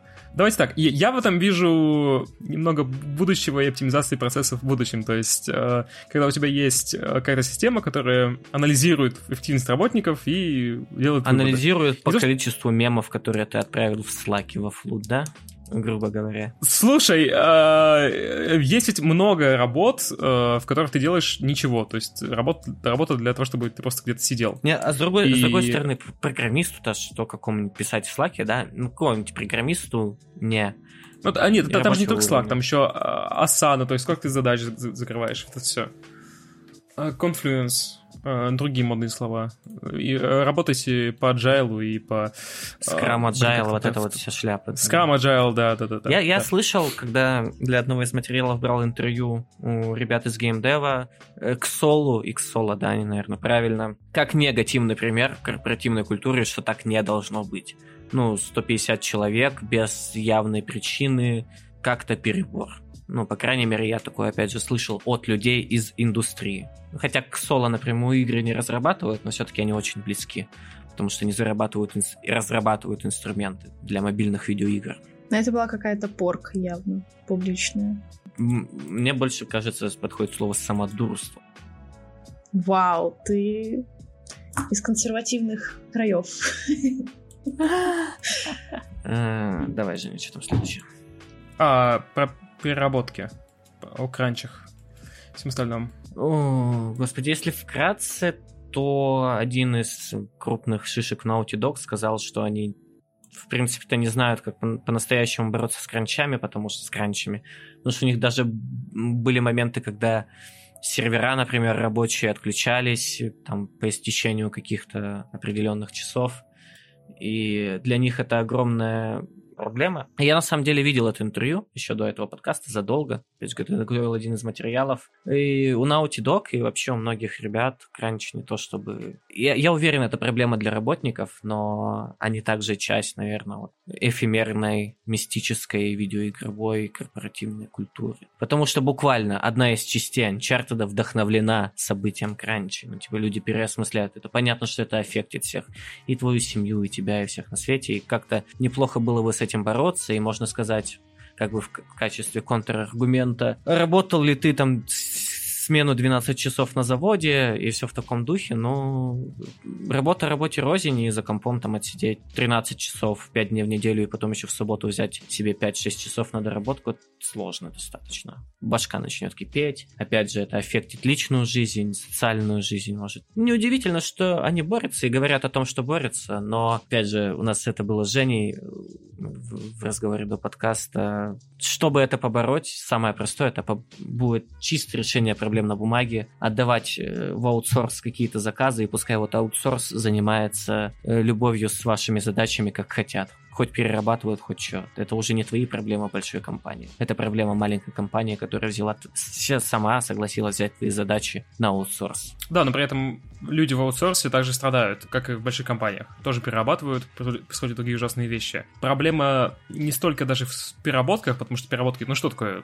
Вы захотели чуть больше поработать, окей. Хорошо, когда это, когда это здорово. Не здорово, а здорово. То есть происходит здоровым способом. У вас вы не думаете о работе дольше, чем нужно думать о работе. Заканчиваете работу, и у вас есть свободное место. Плохо, когда это превращается в культуру, и когда компания или ваш работодатель представляет вас, э, ну, собственно, инструментом, скорее, чем человеком, у которого есть другие, должны быть другие интересы. Опять же, работать ради того, чтобы жить, а не жить ради того, чтобы работать. Да, это справедливо, но с другой стороны, компания тебя как бы и покупает как инструмент на какой-то период. Ну, как я говорил, чем больше компания, тем меньше там личностного на фоне этого, на фоне этого происходят и попытки, например, в Штатах, ну там, где э, большие компании есть, и там, где есть какие-то возможности для объединения э, по, по правам людей в гильдии, может быть, или в...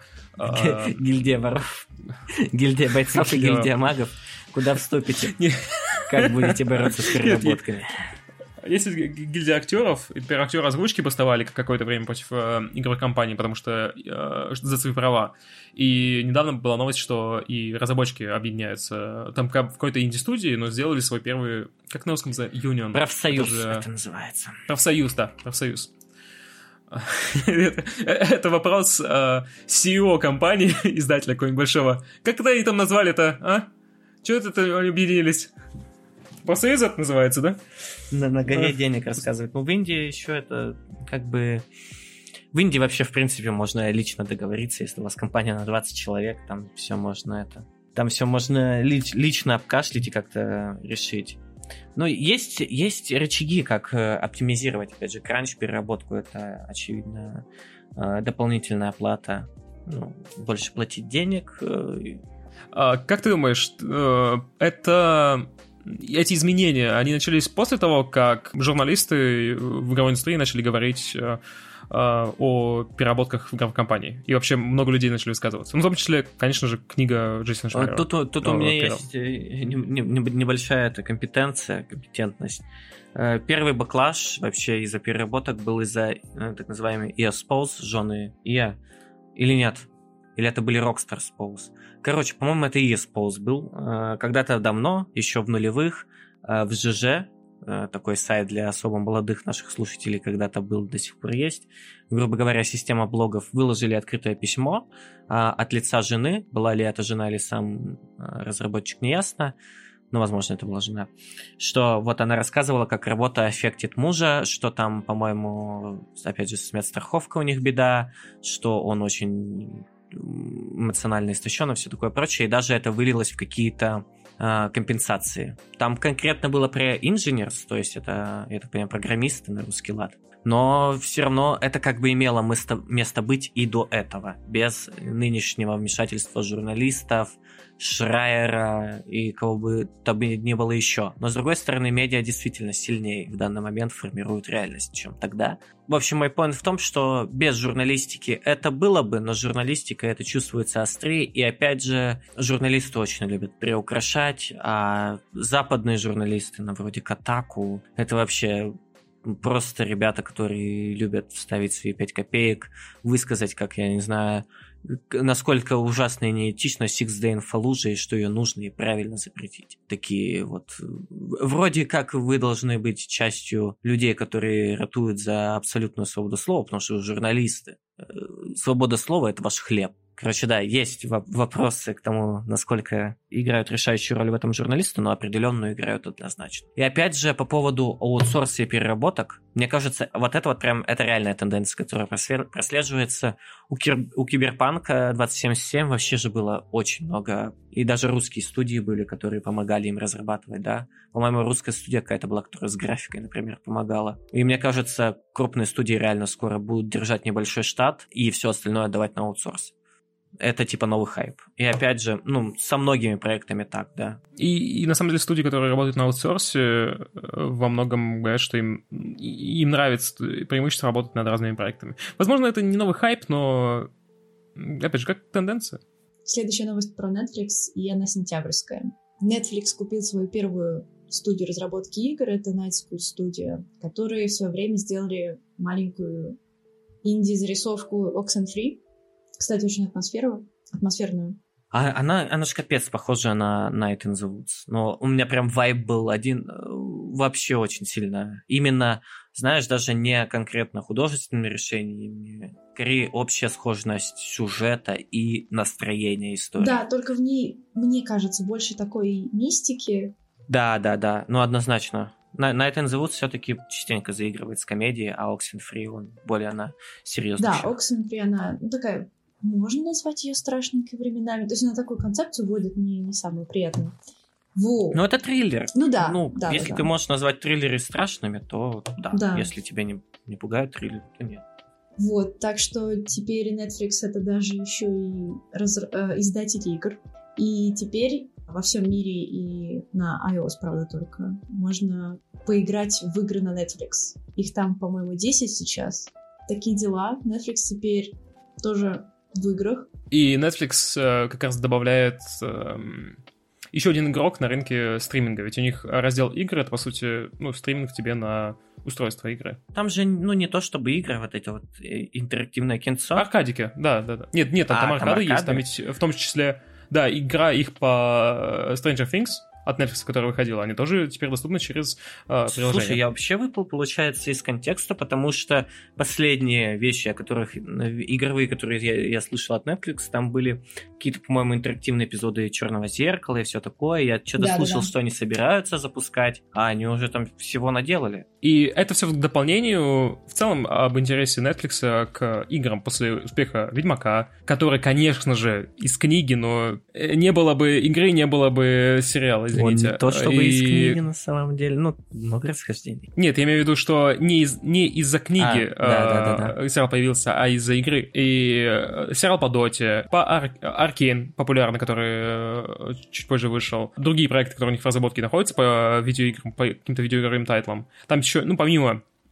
Netflix а, делает Amazon, кажется, или HBO, сериал по Fallout, э, наконец-то. Короче, Netflix Games — это что-то вроде издателя или разработчика, а игры выходят сами по себе, то есть индивидуально, под эгидой Netflix Games. То есть, условно говоря, вы заходите в Apple Store, находите там вот Stranger Things, что-то такое. Там будет просто, когда ты скачиваешь игру, будет написано, что это Netflix Games. Не только. Сама платформа тоже... На самой платформе тоже есть игры в приложении. Но нет, эти игры не уникальны для этой платформы, это имела в виду Софья. То есть их М, можно найти в других местах. Но это, кстати, правильно. Нет, нет, нет, я просто не очень понимаю, разве в них можно зайти через Netflix, и они будут стримиться? Ты Да.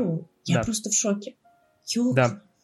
И плюсом на Netflix вышли сериалы по играм. По Лоло Аркейн и по Доте Дота, да? Ну, еще как бы у нас есть Ведьмак, который напрямую не связан с игрой, но да, как бы мы сфокусируемся именно на Аркейн и Дота. Э, С Дотой вообще интересная история, там же продюсировал все это какой-то... э, Это не игра слов, это в прямом смысле какой-то арабский шейх. Ну, или он из очень богатой арабской семьи, и, по сути, там от Волвов, ну, они работу, конечно, хорошую проделали, но, типа, по факту, если бы не щедрость какого-то человека с, с дальнего, да, это, наверное, дальне- с Дальнего Востока, то э, сериала бы не было. У Аркейн маленькая другая ситуация, это долгострой, насколько я знаю. И, э, в общем, а вы оба смотрели сериалы, или вы чисто хайпажоры и смотрели только поганый Аркейн? Я не смотрела ни Ну, одного. не, не погано. М, Тоже не смотрел ни одного. Серьезно? Ну тогда тут мое это. Тогда расскажи, моё, как тебе э, Никит? авторитетное. Стоит ли смотреть? А Если Аркейн больше в таком, ну, стиле классических, да, мультфильмов назовем, там от аниме ничего почти нету, то Дота, он эксплуатирует аниме-эстетику, хоть и не является аниме в полном смысле. Там очень прикольная игра с отсылками, и видно, на что да- давили создатели сериала. Опять же, я про Доту говорю. Главный герой — это один в один Гац из Берсерка, я не знаю. Чувствуется, что, ну, делали, делали вдохновленные ребята. Плане сюжета он повзрослее, чем Аркейн, на мой взгляд. Аркейн тоже, я не скажу, что там очень детский какой-то сюжет, но он более прямолинейный. Он про борьбу как бы да, там попытались это идти от классического плохой, злой и так далее, как бы все неоднозначные, плюс-минус. И если в Аркейне это более-менее органично получилось, в Доте взрослость иногда просто достигается того, что персонажи внезапно начинают употреблять слово «фак», и ты такой, почему вы вообще это сказали в этот момент? Ну, типа, они матерятся, когда mm-hmm. не нужно материться. Но по лору там, по общему сюжету прикольно, есть какие-то многоходовочки, неплохие сюжетные линии. В Аркейне она, по-моему, тоже две глобальных, Э, сюжетной линии в Доте тоже там через две глобальных раскрываются. И если смотреть фундаментально, нарративно, они даже чем-то похожи по структуре. Нет, со стороны видится так. Но в целом сериалы неплохие, и мне кажется, это хороший звоночек будет больше именно мультипликационных сериалов по играм, потому что сериалы просто снимать дороже. Труднее, особенно в эпоху, опять же, ковида и постковида. Там 100% в странах, где бы это снималось, уже 100 законодательных актов вышло, и все сложно реализовать становится. Такие вещи мне нравятся, и я жду и Аркейн второй сезон, и Дота второй сезон. Поэтому... В общем, ты hyped максимально. Я не то чтобы hyped, мне все равно показалось и сценаристика и в Доте, и в Аркейне достаточно базовой, что ли. То есть это ну, это не гениально с, с точки зрения уникальности сюжета, какие-то фильмы, да, и не гениальные с точки зрения придумки. Аркейн это такой low fantasy, да, это, по-моему, называется, когда какие-то элементы около реального мира, да, у них там технологии, магия, все такое сочетаются с фэнтези сеттингом. И Dot такой классический дарк, э, как бы фэнтези, но не очень дарк, так слегка ничего супер крутого идейно и так далее, но людям нравится, и мне понравилось, поэтому ждем. Ждем, что будут делать какие-то интересные вещи, что-то деконструировать, что-то как-то издеваться над структурами и выпускать интересные спин -оффы. Я жду, когда э, по доте сделают что-нибудь типа коня Боджека. Там будет один грустный персонаж, и мы будем наблюдать за жизнью самого отстойного героя из доты. Не знаю, какой это будет, но было бы интересно. Он будет просто пить весь сериал и пошло шутить. Кузнец на фонтане. Да. А в Китае в сентябре а, запретили детям играть в игры. Детям до 16, если не ошибаюсь, можно играть э, по 3 часа. Не в день, а в неделю. По 3 часа в неделю а для некоторых вообще запретили. Причем это уже какое-то время продолжается, и это все накладывается на запрет общий для... на контроль над индустрией игр, в Китае над компаниями типа Tencent, которая скупает акции во многих игровых компаниях по всему миру. И это чуть ли не самый... А нет, на первом месте Roblox, точно. Э, одна из самых больших компаний видеоигровых в мире по капитализации. Э, Китай борется с видеоиграми, не с видеоиграми, а с влиянием, скорее, видеоигр, потому что считает, что видеоигры... Из-за видеоигр многие китайцы проводят... Дети проводят время не за делами, которые могут привести их в будущем к успеху. Это обучение, общение с социализацией и все остальное, просто играют в игры и ничем не занимаются. Наверное, в, когда у вас страна в полтора миллиарда человек, это действительно проблема. Действительно, действительно проблема, потому что, да и если маленькая страна тоже. Вообще это неожиданный шаг, и это непредсказуемый шаг. Китай давно регулирует игры. У них есть... Недавно, например, был отключен Steam официально. Кажется, его добавили в Firewall китайский, чтобы... И работает Steam China теперь только. А тот Steam не работает. Тоже новость из недавнего. То есть Китай пытается больше контролировать э, свой внутренний рынок, что наверное, окей в плане экономики, в плане защиты там, страны, но для внешних, э, внешней индустрии Китай становится, становится чуть более непредсказуемым рынком, потому что ну, вот, игру выпустить сложно, непонятно, как внутри Китая еще обойдутся с твоей, с твоей игрой, и там не сократят ли случайно количество часов и, э, на игру и для взрослого населения тоже. Поэтому Китай такими шагами скорее стал чуть более непредсказуемым для индустрии игр э, в этом году. Но глобальных изменений вроде бы нет. То есть э, Лига Легенд все еще в Китае доступна. Tencent, опять же, хотя потеряла 20% или 15% акций в стоимости акций, все еще крупная компания. Ограничение э, видеоигровых сеансов по времени это не очень новая практика для Китая. У них э, с WoW, опять же, с World of Warcraft они также делали Э, у них на серверах. Сейчас, по-моему, для взрослых нету ограничений, но изначально они были, когда он только запускался, э, еще до или в начале десятых, или вот в конце нулевых. И до сих пор действует система каких-то ограничений по времени, я не могу вспомнить точно сколько. И как она матчится вот с тем, что сейчас ты сказал. Может, а, а, ее уберут и будут использовать эту. Там, короче, когда ты играешь несколько часов, э, они это вкатали еще в самом начале, у тебя персонаж начинает дебафываться просто до такого момента, пока он не станет неиграбельным. То есть э, китайцы давно к этому шли, но я не думаю, что эта практика будет хоть сколько-то применима хоть на одну, даже да, там, на Россию, которую ругают за э, ограничения всевозможных свобод и грозятся у нас постоянно как-то ужесточить э, законодательство в отношении видеоигр, но пока это дальше разговоров не уходило, несмотря на какие-то слова там популистов, да. В целом я понимаю логику там, правительства Китая. Особенно, когда почитаешь новости об EA, механика сюрприза и всем всем И Roblox. Смотришь на Roblox, смотришь на EA, говоришь, так, мы баним это все на территории своей страны. Логика за этим есть, потому что компании все-таки, которые стремятся зарабатывать, они пытаются внедрять практики для заработка, еще большего заработка, и становиться еще больше. Поэтому а когда у тебя аудитория, рынок потенциальный э, и состоит из какой-то пятой части человечества, то ты начинаешь думать, как эту пятую часть человечества защитить. Наверное, из этого исходит в целом логика э, введения таких ограничений. Собственно, если бы рынок был чуть здоровее, может быть, рынок станет чуть здоровее, потому что когда в истории началась вводиться цензура на видеоигры, э, видеоигры внутри рынка быстро а, обсудили все достаточно быстро и ввели собственные ограничения по там, возрастные цензы. То есть у нас мы будем регулировать э, игры сами. И это во многом позволило э, рынку быть чуть свободнее, потому что он сам себя регулировал. То есть мы договорились, что мы не продаем детям там эротические игры, например. Peggy 16. Или э, игры с гемблингом. С гемблингом. Угу. Э, да, да. Хотя продают все еще просто видоизмененном виде. Но опять же, это чисто, чисто региональная новость, которая имела свои корни еще до этого. И... Ну, следующий у нас тут тоже региональная новость.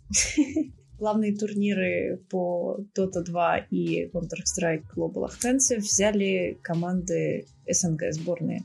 Ура! Ура! Но здесь нужно сказать, что это составные сборные. То есть, э, то в некоторых заголовках ругали, что э, называли Team Spirit, Team Spirit да, русская команда? Dota и Navi Team, Team Spirit российской, а Navi э, украинской, что это многоставные команды, где есть украинские игроки и э, российские игроки. Это не важно. Главное, что пиво льется через край, Team Spirit вынесли Китай. Все остальное в этой новости имеет опциональное значение. Меня, меня, меня напрягают эти шутки про Китай, ребят. Ты боишься, что тебе запретят въезд? Или не знаю, минус 15 социального кредита? Социальный кредит, скорее. Да, социальный кредит там реально заберут весь. Ну, классно, да. По доте я давненько не следил. И, собственно, я не ждал от... Э, я смотрел International чисто фоном. Я больше пришел посмотреть... Я вообще Team Spirit ничего не слышал, потому что я не интересовался давно так называемой Тир 2 дотой, где они, да, там были, ну, скажем, дивизион не первого уровня. Тогда Virtus.pro были фаворитами из России, я чисто за ними пришел последить. Они вылетели, а там внезапно какие-то Team Spirit начали просто тотальную аннигиляцию, причем из лютых андердогов, начав э, не очень хорошо. Прям очень киношная история, и я надеюсь, про них что-нибудь когда-нибудь сделают. А, по-моему, Valve и так снимают каждый год э, фильмы про International, поэтому, наверное, уже делают или типа того. Как бы каких-то интересных анализов, инсайтов я дать не могу, потому что, ну, большая часть турнира я реально фоном отсмотрел. Из нас двоих еще в доту играет Женя, но я не думаю, что он так плотно интересуется всей этой движухой. Только финалы, да, наверное? Да, да, в последнее время только финалы. Ну, как бы последние несколько лет, когда я не играю активно в доту. Ну вот. В КС была немножко другая ситуация. Нави не были андердогами, они пришли в мейджор уже очень, эм, очень продуктивными, и их уже считали одной из лучших команд. Вот. А в мейджоре... А, тут, тут, тут нужно, да, извини, перебью. Нужно упомянуть, что э, Team Spirit были андердогами относительно э, выступающих на команде тир, ну, на турнире тир-1 команд. Так они были в своем дивизионе типа топовыми считались. А. Тут, чтобы мискоммуникации не было. А. Не, Нави была... Я не, не уверена, что они были первыми, прям первыми по миру, потому что первыми был Гамбит, но ну, они э, обошли скажи, в течение мейджора. Они были типа э, были типа в tier-1 дивизионе, ну типа вот Да, просто они те, пришли, да, они пришли уже очень сильной командой, что было видно по предыдущему, потому как они доиграли, было как уже было видно, что они похоже возьмут мейджора, и в итоге мейджор они взяли без единого проигрыша вообще. А были еще несколько, было еще несколько с э, команд СНГ мейджоры. И самое интересное, конечно, противостояние случилось э, в полуфинале, когда они играли против Гамбита, потому что Гамбит на тот момент была лучшей командой в мире. За полгода до этого все, все думали, что они возьмут мейджор, но не случилось. Это, это, там еще были свя... связанные забавные истории, когда, типа, наш, наш ну, президент, да, все знают его имя, Э, поздравил Team Spirit с турниром. Понятно, что это все для галочки и работы пресс-службы, скорее всего. В конце сконцентрировались и смогли одержать победу. Да, а может он смотрел, чего вы так? Это было очень смешно. Ну, если он смотрел... Не, как бы, если он смотрел, тут целиком меняется перспектива на человека, но... В целом, в контексте не смотрел, звучит смешно. Но мы это вырежем. Ну, блин, да, да, да, да, да, даже если даже если не вырезать, там, если бы канцлер Германии поздравил германскую команду по доте с победой, то, скорее всего, бы это тоже Звучало была бы работа его, работа бы его пресс-службы. А Но про то, как не... они в конце собрались, и да, это было очень красиво, конечно. Ну, вот, вот, видимо, пресс-секретарь какой-нибудь и смотрел, кто там пишет все эти штучки-дрючки. Следующая новость прям бомбическая. Ну, там, там, там очень забавно, кто-то SEO Твича в ответ на слитые, ну, это, во-первых, слили очень много данных э, о компании Twitch. Я, я не помню, честно, что, что конкретно там было. Там исходный, там исходный код. код Твича был. Эм, исходный код, там были заработки стримеров многих. Угу.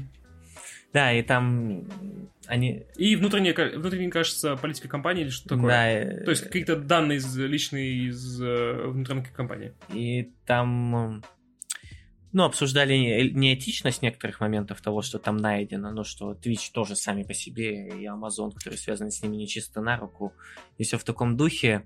И один из всего Твича очень забавно начал тыкать пальцами, поскольку это все слили на Форчан, это анонимные имиджборды, кто не знает там как бы особой модерации нету, и, в принципе, какие-то жесткие вещи там регулярно проскакивают. Там, да, за, за какой-то расизм, сексизм, ужасные вещи, я не знаю, шутки про кого угодно, что угодно не осудят, поэтому такая репутация сложилась. Ну и они забавно акции устраивали там. Много об этом можно говорить, не суть важно. Слили на это форчан, и все Твича начал тыкать пальцем, типа, это они плохие, это они токсичные, это они омерзительная помойка. А мы вот э, нельзя верить тем, кто типа кто пытается с нами бороться такими ужасными вещами, являясь самим плохими. Ну, это такое, э, это в этом есть умная, умная аргументация. Это когда говорят, если ты съел людоеда, то ты сам стал людоедом. А, но факт остается фактом. Из свеча все посливали все все узнали. Кто не смотрел этот тренд? Я просто качать, потому что э, какой-нибудь вишмастер он засунет туда в архив, и э, все узнают мои явки и пароли в случае чего. Я не доверяю ссылкам на имидж Тем более, что там 128 гигов. Накачался ты, короче накачал полный жесткий диск компромата, жестко накачал. Да. Да. Кто-нибудь из вас видел какие-то сливы оттуда, разборы и так далее? Я потому что сли... я, я слышал новость, и, возможно, я даже видел оригинальные э, треды с этим, но именно глубоко разбираться у меня тогда не было времени. Ну, там можно посмотреть, э, кто сколько зарабатывает из стримеров. Даже э, на, на, да, да, да, из ваших любимых стримеров. Там может было. Не знаю, какой у вас любимый стример. Да, там, там очень хорошо видно еще э, э, разницу между заработком стримеров, которые топовые, у которых еще дополнительный контракт есть, который, кажется, не указан был в заработках или был указан. И, конечно, видно, э, видно региональные различия между стримерами разных стран. Да, в сухом остатке что остается у нас всего этого? Да ничего не остается, это не влияет глобально ни на что. Только поменяется и даже из... Это, это скорее влияет еще один укол в сторону Твича, который помимо скандалов за год с э, Покчампом, э, скандалами внутри, внутри компании, э, заработал себе еще один тычок, и, возможно, кто-то уже думает о создании своего Твича нового, но может быть и нет. А думать это одно, а делать это другое. Мета-твич, нам нужен мета-твич. А, и в октябре, ну, в октябре, ноябре, э, неважно, объединим это под октябрьской новостью, потому что э, об метаверсе говорили в течение года по, с разных источников. В том числе говорил Epic Games, Facebook, которая теперь мета, но который, у которой осталась соцсеть Facebook. Люди э, в в игровой индустрии, в неигровой индустрии э, думают над тем, чтобы делать метаверсы. А что такое метаверсы, пока все мало себе представляют. Ну, точнее, представляют компании, которые их рекламируют, конечно, и вы могли видеть презентацию э, метаверса от э, Facebook, где все ходят в виртуальных очках и... виртуальных очках, в очках виртуальной реальности, шлемах или дополненной реальности, смешанной реальности, э, и смотрят на голографические экраны, Все выглядит как э, э, фантастика начала нулевых, да? И можете, могли видеть еще, может быть, презентацию NVIDIA, которая презентовала свою, свой аналог э, Metaverse, который называется Omniverse, который больше похож на реальность. Э, и могли слышать новость, что Epic Games инвестировал в каком-то, в каком-то виде в разработку своего э, метаверса. Но пока что даже сам, сами компании э, плохо могут артикулировать, что они имеют в виду под э, э, метаверсом. Например, э, Epic, хотя и инвестирует, сотрудники компании, видимо, не совсем понимают, зачем Epic сейчас э, э, метаверс и как его сделать. Потому что для этого нужно, во-первых, очень много договоренностей между компаниями, для этого нужно очень много ну, юридических проволочек, нужно понимать, на какой технологии это делать. Если Epic Games это может сделать там на э, Unreal, то как это будет собираться делать э, Facebook и как это сделать из просто технологии одной компании и, по сути, мира виртуального э, одной компании, Metaverse, то есть связанный между с другими компаниями продукт, непонятно. У меня к вам вопрос скорее, потому что я сейчас объясняю в контексте э, того, все, всего того, что у меня есть в голове, но понятно ли вам, что такое Metaverse? Вот как его презентовали? Как, как он должен выглядеть? Как он должен э, технически Мне быть реализован? ассоциируется с Яндекс... Э, Доставкой. Потому что метаверс должен доставлять удовольствие.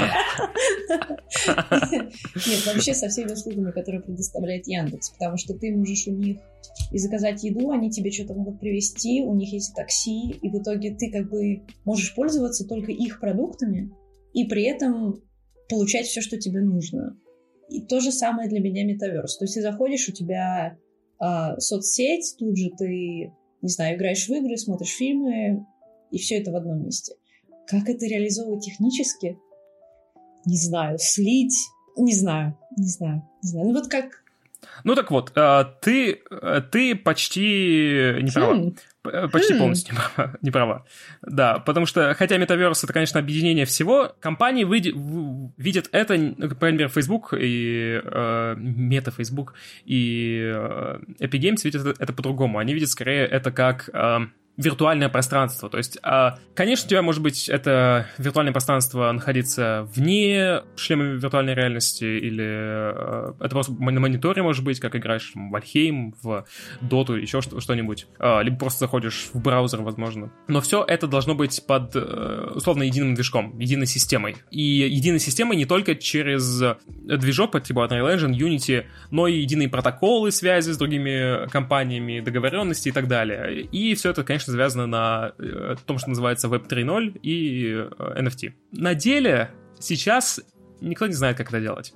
И э, в то, что Facebook рекламирует, он рекламирует, по сути, будущее. Потенциальное будущее. Не то, что будущее... Не то будущее, которое точно будет, потому что непонятно, зачем людям э, сидеть в шлемах по несколько часов и общаться в такой виртуальной реальности, когда они могут позвонить и посмотреть на, на экран, например. Ну, Скажи это пользователям VR-чата. Какой-то да, да, какое-то, какое-то чувство общности это дает, но вот э, э, журналистка The Verge, например, провела 24 часа в метаверсии, нее, нее там домогались в этом виртуал-чате э, Фейсбука. И у нее глаза болели, собственно, да. То есть сейчас это настолько неотработанная технология, что это просто звучит как э, инвестируйте в нас, пожалуйста. А для игровой индустрии это, это чуть больше как будто бы э, релевантно, потому что у тебя есть э, тот же Fortnite, который, по сути, ну вот, с элементами Metaverse уже есть. В нем есть... Э, персонажи из разных франшиз, которые не принадлежат Epic Games. Э, в нем появляются разные изменения. Там ты можешь концерты смотреть, фильмы смотреть, премьеры какие-то, общаться, социализироваться. Вот тут же у тебя игра есть какая-то, разные режимы игры есть и все остальное. Вот представьте, что Metaverse это по сути то же самое, только у тебя, ну как, как Roblox. Давайте так, как Roblox. Только в Roblox, только у тебя есть вот этот вот реальный виртуальный мир. Это, ну, по сути, если прям угрублять, угрублять, то, да, матрица то есть в которую ты входишь, и у тебя отдельная реальность, э, в которой э, все эти объек- объекты живут. Это то, как видят это компании. Зачем это э, пользователю в итоге, непонятно. Потому что, чтобы такое сделать, нужно э, либо договориться всем, что у нас будет что-то одно, э, и мы будем подобно разрабатывать. А это сложно, потому что даже интернет от, от этого части страдает. Ну, у нас есть, как, как бы, объединение в интернете, но у нас, например, браузер, у нас два браузера теперь осталось. Две технологии браузерных. Это Chrome и Firefox. Все. Uh, Tor, кажется, тоже на каком-то своем работает. Может быть, нет, я не помню. Uh, да, кажется, Tor на своем работает. Uh, но, может быть, нет, я тут не настолько компетентен. Но браузерных, браузерных технологий у нас осталось две. И доминирует, конечно, Chrome. Ну, из-за этого там разные проблемы есть. У тебя нет, нет а, тех, с кем ты конкурируешь, значит, э, медленнее развиваешься и так далее. А, в метаверсе, чтобы создать метаверс а, сквозь разные компании, нужна, нужны стандартные технологии. Стандартные технологии по типу одного движка, одних протоколов для связи, передачи информации. В том числе, если у тебя есть какой-то элемент, купленный в одной игре, по типу скин Думгая, да, или какая-то механика, какую-то механику купил, либо какую-то единицу контента. Тебе нужна технология, в данном случае это блокчейн, либо какой-то измененный блокчейн, чтобы передавать эти данные в другую компанию э, другим людям, и чтобы это, это было где-то закреплено, что оно действительно за тобой закреплено, а не за кем-то еще. Uh, здесь в это вкладываются понятия о цифровом наследстве, uh, о, цифро- о цифровой смерти, о цифровом uh, профиле человека, ну и все остальные сложные вопросы, которые человечеству нужно решать, если оно хочет э, это, и не нужно решать, если оно это не хочет. Этого не хочет. Будет ли из-за этого что-то продуктивное сделано в будущем или нет, непонятно никому. Понятно только и очевидно сейчас, что это тенденция к чему-то. Поэтому... Э, но и скиллы для вот этого условных профессий будущего, если вы так хотите назов... это называть, да, они те же самые, что и сейчас. Потому что контент это для метаверсов будут создавать люди в итоге. Может быть, с помощью ИИ или с помощью каких-то дополнительных инструментов, которые помогают вам создавать вещи. Но в итоге это будут делать э, люди, заполнять это, эти виртуальные пространства будут люди. Может быть, там будет кто-нибудь по типу гайда по виртуальным, ну, типа гида по виртуальным пространствам, да, по еще чему-то. У тебя будут виртуальные выставки, еще что-то. Непонятно пока. То есть это все как э, идея. Э, то же самое, что предсказывать, каким будет интернет, когда он, когда его еще не было. Ну, то есть, если вы вспомните идею интернета, идея интернета, что все будет связано. Вот все будет связано. Вот сейчас так звучит, как и метаверс. В него, в него очень сильно вкладываются, если вы и на LinkedIn, э, LinkedIn, да, э, LinkedIn э, это профессиональная соцсеть для разных людей, такая как Headhunter, э, только э, или работа.ру, не, не работа.ру, ну, сайты для поиска вакансий, только англоязычные и более популярна по всему миру. Э, там, например, публикуют люди посты по типу э, перечисления всего популярного в хэштега, то есть э, первый абзац, там есть хэштег NFT, Metaverse, блокчейн, Decentralization, дальше у тебя еще хэштеги идут, еще хэштеги, и все в этом ключе обсуждают. И поэтому э, вкладываются компании э, сейчас в другие компании, которые э, имеют в своем названии или в названии своего продукта эти э, громкие слова, которые сейчас обсуждают. Это Metaverse, NFT, блокчейн, децентрализация, криптокарренси, ну, то есть криптовалюта и, и другие. Э, мне кажется, сейчас самый э, все, то, что больше всего похоже на метаверс в игровой индустрии, это Roblox, как ни странно. Они да, буквально да, да, создали да. свою вселенную. Я, по-моему, это, эту же мысль нам говорил Тимур, VR-разработчик на подкасте. Что, ноябрь? Ноябрь пришел. Э, да, давайте, кстати, сразу тогда перейдем к Роблокса и, потенциаль, и потенциальным проблемам, которые могут возникнуть в э, метаверсе. Да, пришел ноябрь, ну и вышло два прекрасных журналистских исследования. Мы сейчас их не перескажем. Может, mm-hmm. Потому что они э, на самом деле самодостаточны, и вам лучше их по, по, по да, вкратце во многом там проблема из-за того, что э, игры там делают часто несовершеннолетние, и им просто не доплачивают за созданные ими проекты, когда и сами, э, сами разработчики Roblox, самого самого, самого, самого клиента, имеют просто огромную сверхприбыль со всего этого, особенно относительно того, сколько они платят. Я, если честно, мне уже под конец дня сложно найти в голове. Я, я просто смотрел э, ролик, один из, и он там говорил про проценты и про цифры, но я не могу их вспомнить, вот как не убей, просто вот не могу вычленить. 70% забирает компания? При этом, если, если, чтобы а... вывести деньги, тебе нужно накопить тысячу долларов. Да, да, да, да. И при этом с 1000 долларов ты, да, ты получаешь только 300 Потому что они, это робоксы, долларов. потому что они конвертируются в настоящую валюту, естественно, по-другому. Да, но при этом ты роблоксы вроде получаешь тоже с каким-то, э, ну, в меньшем количестве, да. не, не в прямом. Что он начал То есть вообще, на в принципе, берет. получить что-то с него это невозможно. Э, плюс, да, плюс э, э, компания не, не фичерит проекты, которые которые новые. То есть ей гораздо выгоднее э, фичерить проекты популярные, уже популярные, чтобы они еще но больше ты, зарабатывали. Но ты можешь заплатить за рекламу по... внутри Роблокса. Да, ты можешь заплатить за рекламу. То есть ты Вот вам и метаверс. Мы с Софией поняли друг друга, да. Вот вам и метаверс, да. Э, то есть компании, которые уже богатые, они еще больше богатеют. Люди, которые богатые, еще больше богатеют. Люди, которые хотят стать богатыми, не богатеют. В принципе, э, так работает и NFT, которые... Э, но, но и это не все. Обсудим. А, ведь там есть всякий косметоз, который ты можешь на себя надевать, что, конечно же, дети очень любят. Можешь покупать, можешь продавать. И так же, как и в Steam, ты видишь график цены. То есть вообще потенциально а, на нем можно заработать. Ну и, конечно же, сюрприз механики это прекрасно. Да, то есть э, там, э, там открытый аукцион есть, э, в котором участвуют дети. То есть э, дети могут участвовать в аукционе. Аукцион это, это магазин. У тебя есть какой-то, какой-то предмет в единственном, в единственном экземпляре, и цена на него устанавливается, собственно, кем-то. Кто владеет ну, предметом. Кто, кто, кто, кто, кто его сделал, да, кто его сделал, да. А, и там история была об одном человеке, который мог вывести деньги с Роблокса, а, но хотел, так хотел, ну, ребенок, а, так хотел этот предмет, что купил предмет, а потом, собственно, в интервью уже жалел, что потратился на него, потому что продать его обратно он по той цене вряд ли кому, кому-то продаст не, не. его. У него же еще это... история была про то, как mm-hmm. ему его знакомый разработчик прислал какую-то невинную, не помню, кусок кода, что ли, он его установил, и этот э, кусок кода заставил... Э, он, он, он в а, общем, а, да, потерял этот да. предмет.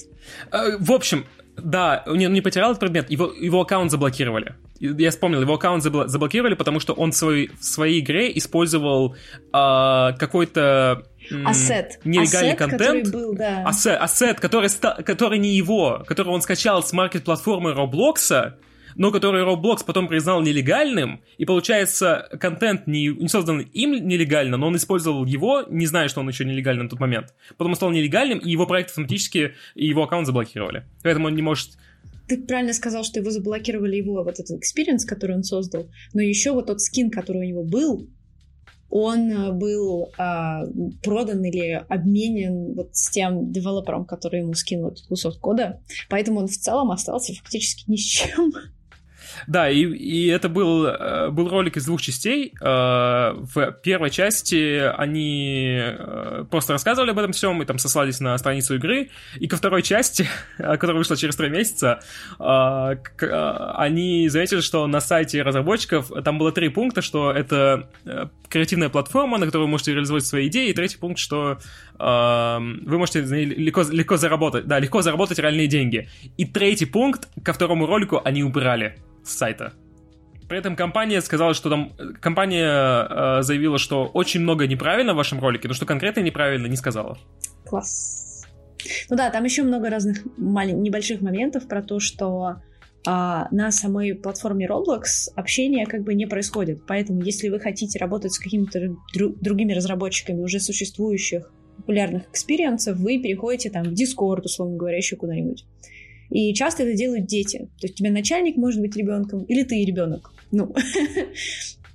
И между ними никак не регулируются отношения а, Roblox. И компания э, снимает себя, да, компания снимает себя любые ответственности, если э, разговор, разговор, обсуждение проходит не на, платф, не на платформах э, Roblox. При этом сама компания никак э, не способствует тому, чтобы на их платформах проходило это. То есть э, любой человек из страны поймет, что нужна, как, нужен какой-то инструмент коммуникации, чтобы работать над э, каким-то там проектом совместно, но при этом сама компания такие инструменты не дает, снимает с себя любую ответственность за обсуждение и, по сути, ну, таким образом, игнорированием стимулирует э, э, потенциальные эксплойты в том случае. Там была история о, м- о девочке, которая общалась с э, каким-то мужчиной 20 лет, кажется, молодым человеком, э, на протяжении какого-то времени, и он ей, ну, по сути, секстил, то есть э, делал, э, да, общался с ней в таком э, флиртующем, флиртующей манере, которая ей не нравилась, которую э, она поначалу понимала за шутку, но потом ей другие люди, которые работали над проектом, тоже говорили, что это не ок, а он сказал I don't care. Ну и компания потом вроде бы... Она его забанила, но она не может отстранить его от работы. Он так и работает над этим проектом. Потому что это все происходит где? Не, не на платформе Roblox, вообще никак. В общем, э, это новости из будущего метаверса. Вы что вы там учите? Это, Unreal, Unity, учите метаверс, учите, учите редактор да, в Roblox. учите кодить на Roblox, да, да, да, да. Только там гораздо больше конкуренции. А, Roblox, между прочим, чтобы вы понимали весь контекст, это не просто какая-то компания. А, Roblox сейчас, а, если я не ошибаюсь, это самая дорогая компания по капитализации. Это надо почекать. Самая. Она, она по, по стоимости, она там как несколько Ubisoft, если я правильно помню. От, от последней Жениной компании у меня случился уф, как в, как в Роблоксе, когда получаешь урон. Э, на самом деле, если подумать, то они ж ничего не закон... Да, они делают, может, какие-то вещи недостаточно этичные. И мне кажется, опять же, это не уйдет достаточно дальше пары прикольных журналистских расследований Хотя потому, что у них реально все написано в договоре о лицензионном соглашении. По-моему, э, я когда last раз в Твиттер заходил, я видел, что... Ой, господи, как чувака зовут? Афанасьев, да, наверное? Ну, короче, кто-то тебе писал, тоже из, из игрожурных наших коллег, что, да, по факту же все написано в договоре, они ничего не нарушают. И как, если ты ничего не нарушил, то, ну, за то, что ты плохой человек, да, плохая компания, тебя никто не осудит. Э, поэтому я не жду от этого никаких изменений. Но расследование классное, советую.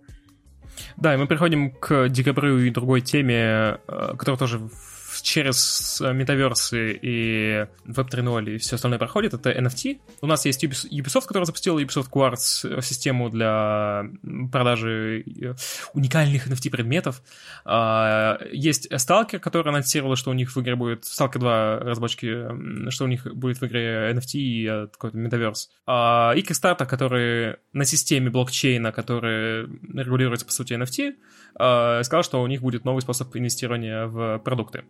Так вот, все эти три новости люди, которые их увидели, встретили с большим негативом. Stalker 2, разработчики Stalker 2 отменили свое решение. Kickstarter блокчейн вроде бы еще думает, но тоже получил очень большой негатив, и там некоторые люди сняли свои проекты с платформы, не желая это поддерживать.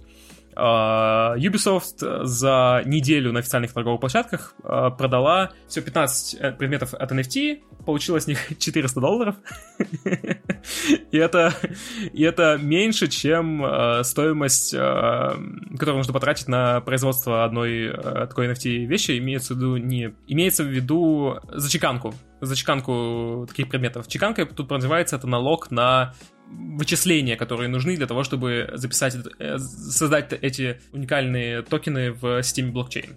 Потому что блокчейн, если коротко объяснять, то сам, сами цифры ничего не значат, значит э, процесс верификации. И чтобы и там такой процесс верификации, который требует для тебя вычислений. Тот, кто первый э, вычислит, по сути, э, тот и доказал, что работает э, система. То есть он сказал, что вот я вычислил, все окей, и значит я не преступник, который пытается влезть в вашу систему. Я действительно складываю собственные ресурсы и плачу за это своим временем. Поэтому дайте мне чуток, чуток эм, э, там, биткоинов или еще чего-нибудь от этой э, системы.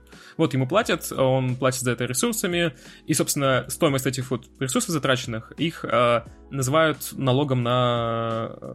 Я забыл, забыл, как это называется. Ну, в общем, это как налог на газ, насчет газ, что-то такое. Забыл, как называется, извините, пожалуйста. Но стоимость... Э, вы не можете просто так опубликовать что-то на, в формате NFT. Нельзя просто написать цифру какую-то и потом ее записать в блокчейн. Нет. Нужно заплатить этот налог э, чтобы кто-то потом подтвердил, что у вас э, операция это легальная. Точнее, не операция легальная подтвердил, а подтвердил свое участие. А, в общем, сложная система. Это лучше, конечно, смотреть отдельный ролик по тому, как это все работает. Э, но в итоге, да, получается очень странная ситуация, в которой у нас есть э, много людей, которые говорят и об метаверсах, и об NFT, вводят их. И компания Ubisoft не просто так вела, она ведь до этого вложилась в другую компанию, которая разрабатывает NFT, и на канале People Make Games, который до этого опубликовал э, ролики о, переработ... о труде детей в Роблоксе, они также публиковали ролик о том, сколько... Что, что компания Ubisoft вложила в NFT, и что э, и только, не только компания NFT, еще компания Ubisoft, еще другие компании по типу A, что они вкладываются в NFT. NFT это связано сейчас с э, большим затратом энергии, э, буквально блокчейн биткоина — э, просят столько же энергии, кажется, в год, если не ошибаюсь, или за все время. Э, наверное, в год все-таки, а не за все время. А может и за все время. Ну, неважно. Столько же электроэнергии, сколько там, например, Украина даже больше. NFT, фермы по бит биткоина, их э, в, Китае, например, банят. Э, то есть там в Китае забанили не использование NFT, кажется, не, точнее, не сами блокчейны криптокурренции, а какие-то большие фермы. То есть какие-то маленькие фермы остались, а большие фермы их э, расформировали. Там же фотографии были с этими двумя зданиями друг напротив друга, которые из металла и полностью заполнены видеокартами и всем остальным. Так что очень веселый, интересный рынок, в котором люди пытаются заработать на NFT. Притом, э, работает это так же, как и в случае с Roblox. То есть, чтобы заработать на NFT как э, не просто методе верификации, что предмет уникальный, а, например, как на предмете искусства. Ну, там, чтобы продать, например, пиксель, да, за миллион триста тысяч долларов, что делал художник э, Пак. Э, это никнейм у него в Твиттере. P-A-C. А, чтобы это сделать, вам нужно быть не новичком в мире искусства вообще, а быть уже узнаваемым, и тогда вы можете заработать на NFT, потому что не только пак э, выставлял на продажу пиксель, но купили пиксель, потому что он пак, а не потому что он выставил пиксель. Поэтому NFT работает точно так же, как... Э, ну, это в целом связано с коммерциализацией э, искусства уже давно, э, и эта же коммерциализация перешла на NFT. А еще там есть проблемы, как и с коммерциализацией искусства, только сейчас еще более сложные с отмыванием денег через NFT, именно через NFT, не, не просто через блокчейн, потому что ты как бы покупаешь э, не транзакцию через э, обычный перевод денег, э, ну, хоть и криптовалютный, но все равно денежный, а как бы покупаешь искусство, предмет искусства, тебе может, могут какой-то э, иными, э, через иной сервис, через систему, то есть она не то чтобы сильно отличается, но так как делаешь косвенное действие, а не прямое действие, это меньше отслеживают. Ты можешь через NFT вполне себе отмывать деньги. Покупать там пиксель и продавать его кому-то еще. Вот. Так что NFT сейчас это, ну и как метаверс, как все остальное, это такой большой, большая непонятная ситуация последнего года. Э, Твиттер еще хотел ввести, анонсил, что в Твиттере ведется профили, в которых будут помечены, что ваша аватарка NFT. Ну, ко всему этому у меня есть только фраза Киану Ривза, когда его спросили, типа, вы же можете просто их заскриншотить. В чем проблема? Потому что сейчас это действительно работает так, и нет э, очевидного э, э, не то что решения, а очевидной, очевидного смысла, почему это изменится. Даже исходя из Web 3.0, который, по сути, должен быть вот этим децентрализованным интернетом с, э, с блокчейн-технологиями, в котором вы можете загрузить картинку в интернет, и это будет понятно, что это ваша картинка, а не чья-то еще. Короче, очень много неизвестного, и все это сейчас выглядит как э, действительно просто громкие слова для продажи вашей компании кому-то. Ну, или поднять, поднятия акций компании. Поэтому э, это в любом случае, если вы художник, если вы игровой разработчик и так далее, вряд ли что-то изменится для вас. Э, может быть, чуть в будущем изменятся какие-то каналы дистрибуции, но э, сами э, возможности, сама работа того, что вы будете делать, она мало изменится. То есть это не и, например, который может упростить там подбор ассетов в комнате или сделать, сгенерировать э, очень большие локации. Э, все нужна ручная работа для тех же NFT и всего остального. Но самое смешное, кстати, что Ubisoft ведь сделала эти NFT, она, NFT она отчеканила, кажется, 2400 штук. Uh, ну, около 2000, может быть, 2200. Uh, и они одинаковые. То есть у тебя есть просто uh, один и тот же предмет, только он номер 200 или номер 2. Это даже не уникальный, ну, то есть он не с генерируемым рисунком каким-нибудь, и еще что-нибудь, чтобы ты мог потом передавать это. Uh, конечно, NFT еще называют технологии, которые, с помощью которой можно будет uh, снова вернуть обмен... обменивание играми. Но, с другой стороны, подумайте, а какой толк uh, у разработчиков с этого? Если не будет какой-то налог процент брать, то, возможно, да, но как это реализовать? Это все большая непонятная ситуация, для которой Uh, который точно не произойдет в ближайшие годы. Ближайшие 10 лет, возможно. Я это говорю не просто так, потому что я пару новостей прочитал, потому что я уже сколько, две-три недели изучаю эту тему э, от разных людей и разных экспертов, э, которые этим занимаются, э, обсуждают. Поэтому вот, э, можете не верить мне слова, на слово, и не нужно верить мне на слово, но если хотите так, край, не крайне, а грубо разобраться, то вот я объяснил. Ну, мы прослушали только что лекцию, мы даже Жене не мешали. Ну, мы сейчас в... переходим в Game Awards, тогда получается просто. Важно, чтобы был, что был Game Awards. И за Game Awards был, во-первых, супер неудобное время, как обычно. Он шел, он шел три часа. Э, я смотрю его каждый год, потому что это действительно крупное событие. Это одна из главных выставок э, индустрии. Э, Бафту не так интересно смотреть. Бафту скорее интересно обсуждать после, потому что у Бафты более интересные номинации, чем у The Game Awards от года в год. Бафта Games, я имею в виду.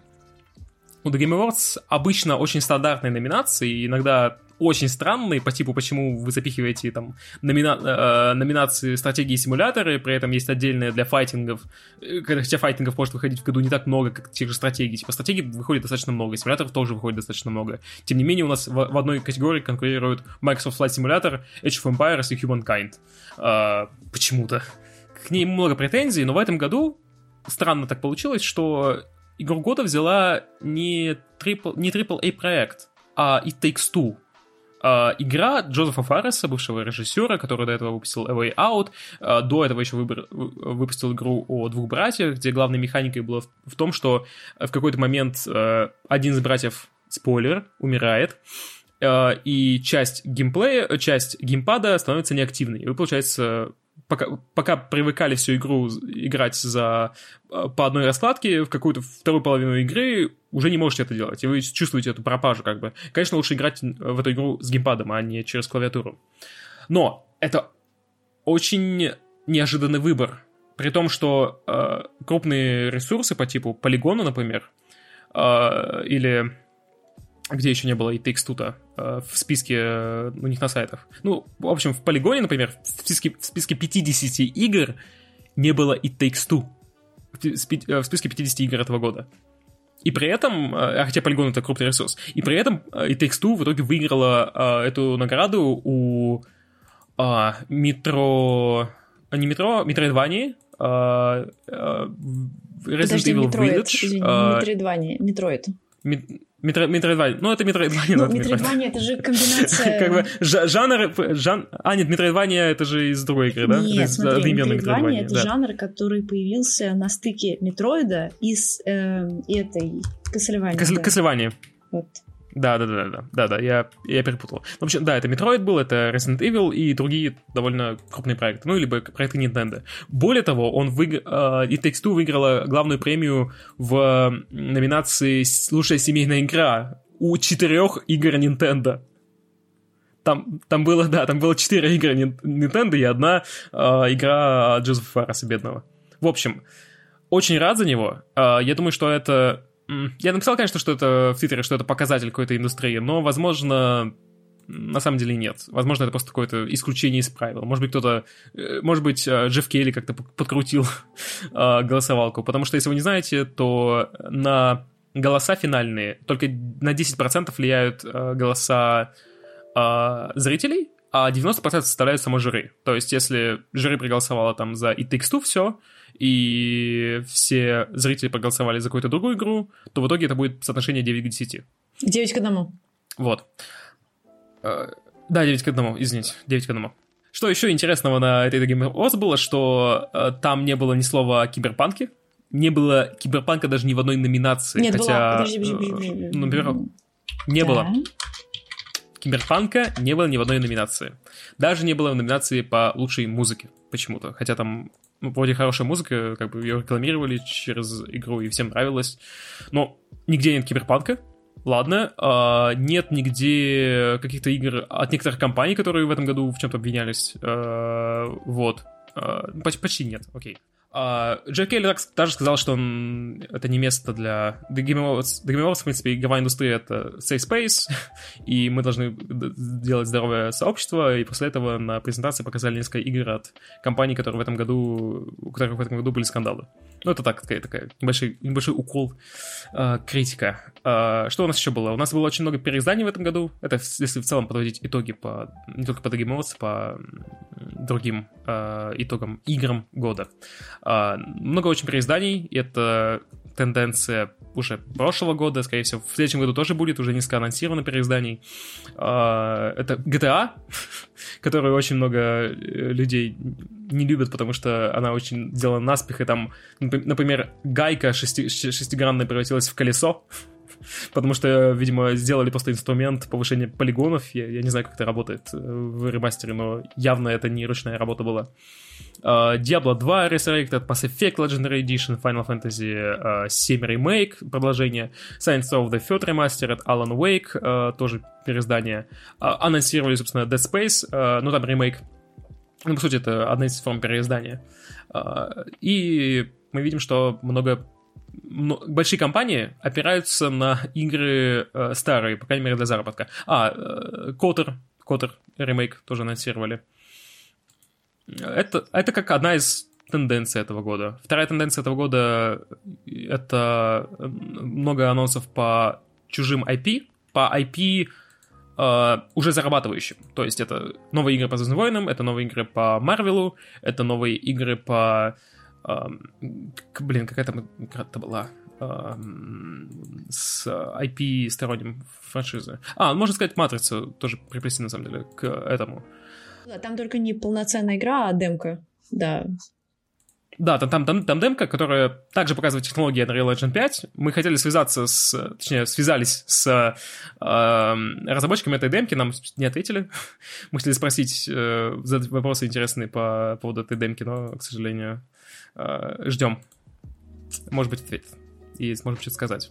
Также много инди-игр вышло. Не знаю, Софа выделила их э, с Никитой в отдельную категорию. Я не думаю, что инди-игры все-таки э, тенденция конкретно этого года. Это скорее тренд. Это Последних да, это нескольких пяти лет. стабильно продолжа- продолжающийся тренд. И опять же, мы это видели по Волхейму, что э, они очень хорошо взрывают, очень хорошо зарабатывают. И со временем, мне кажется, мы будем все сильнее отходить от э, крупных студий.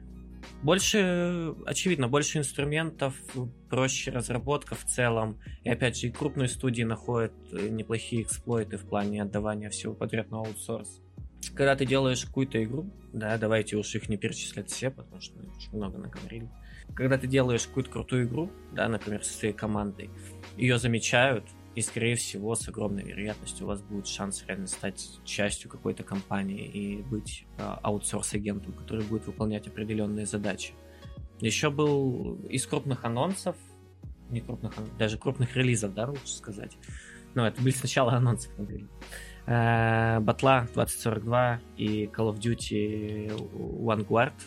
М, Vanguard сказал с каким-то странным акцентом, не суть важно.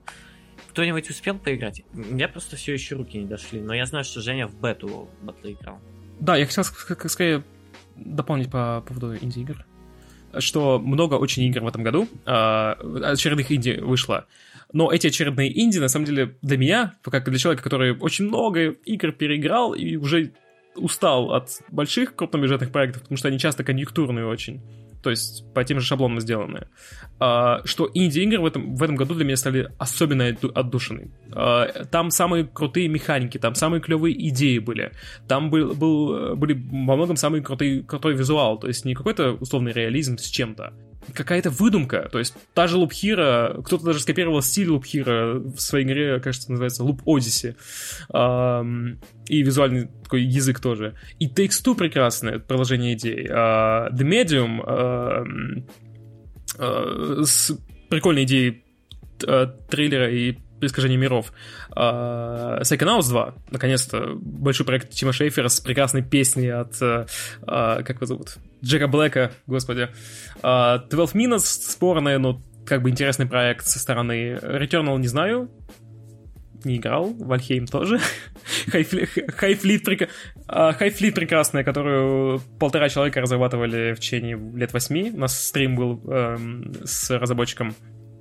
Uh, тоже прекрасная потрясающие, много потрясающих игр, которые вышли в этом году, и они все почти э, для меня лично были инди-проектами. Э, Самые лучшие идеи э, все-таки в Индии, и, как я уже говорил до этого, в одном из поинтов, что разработчики большие сейчас переживают какой-то кризис, не то что по идеям, но по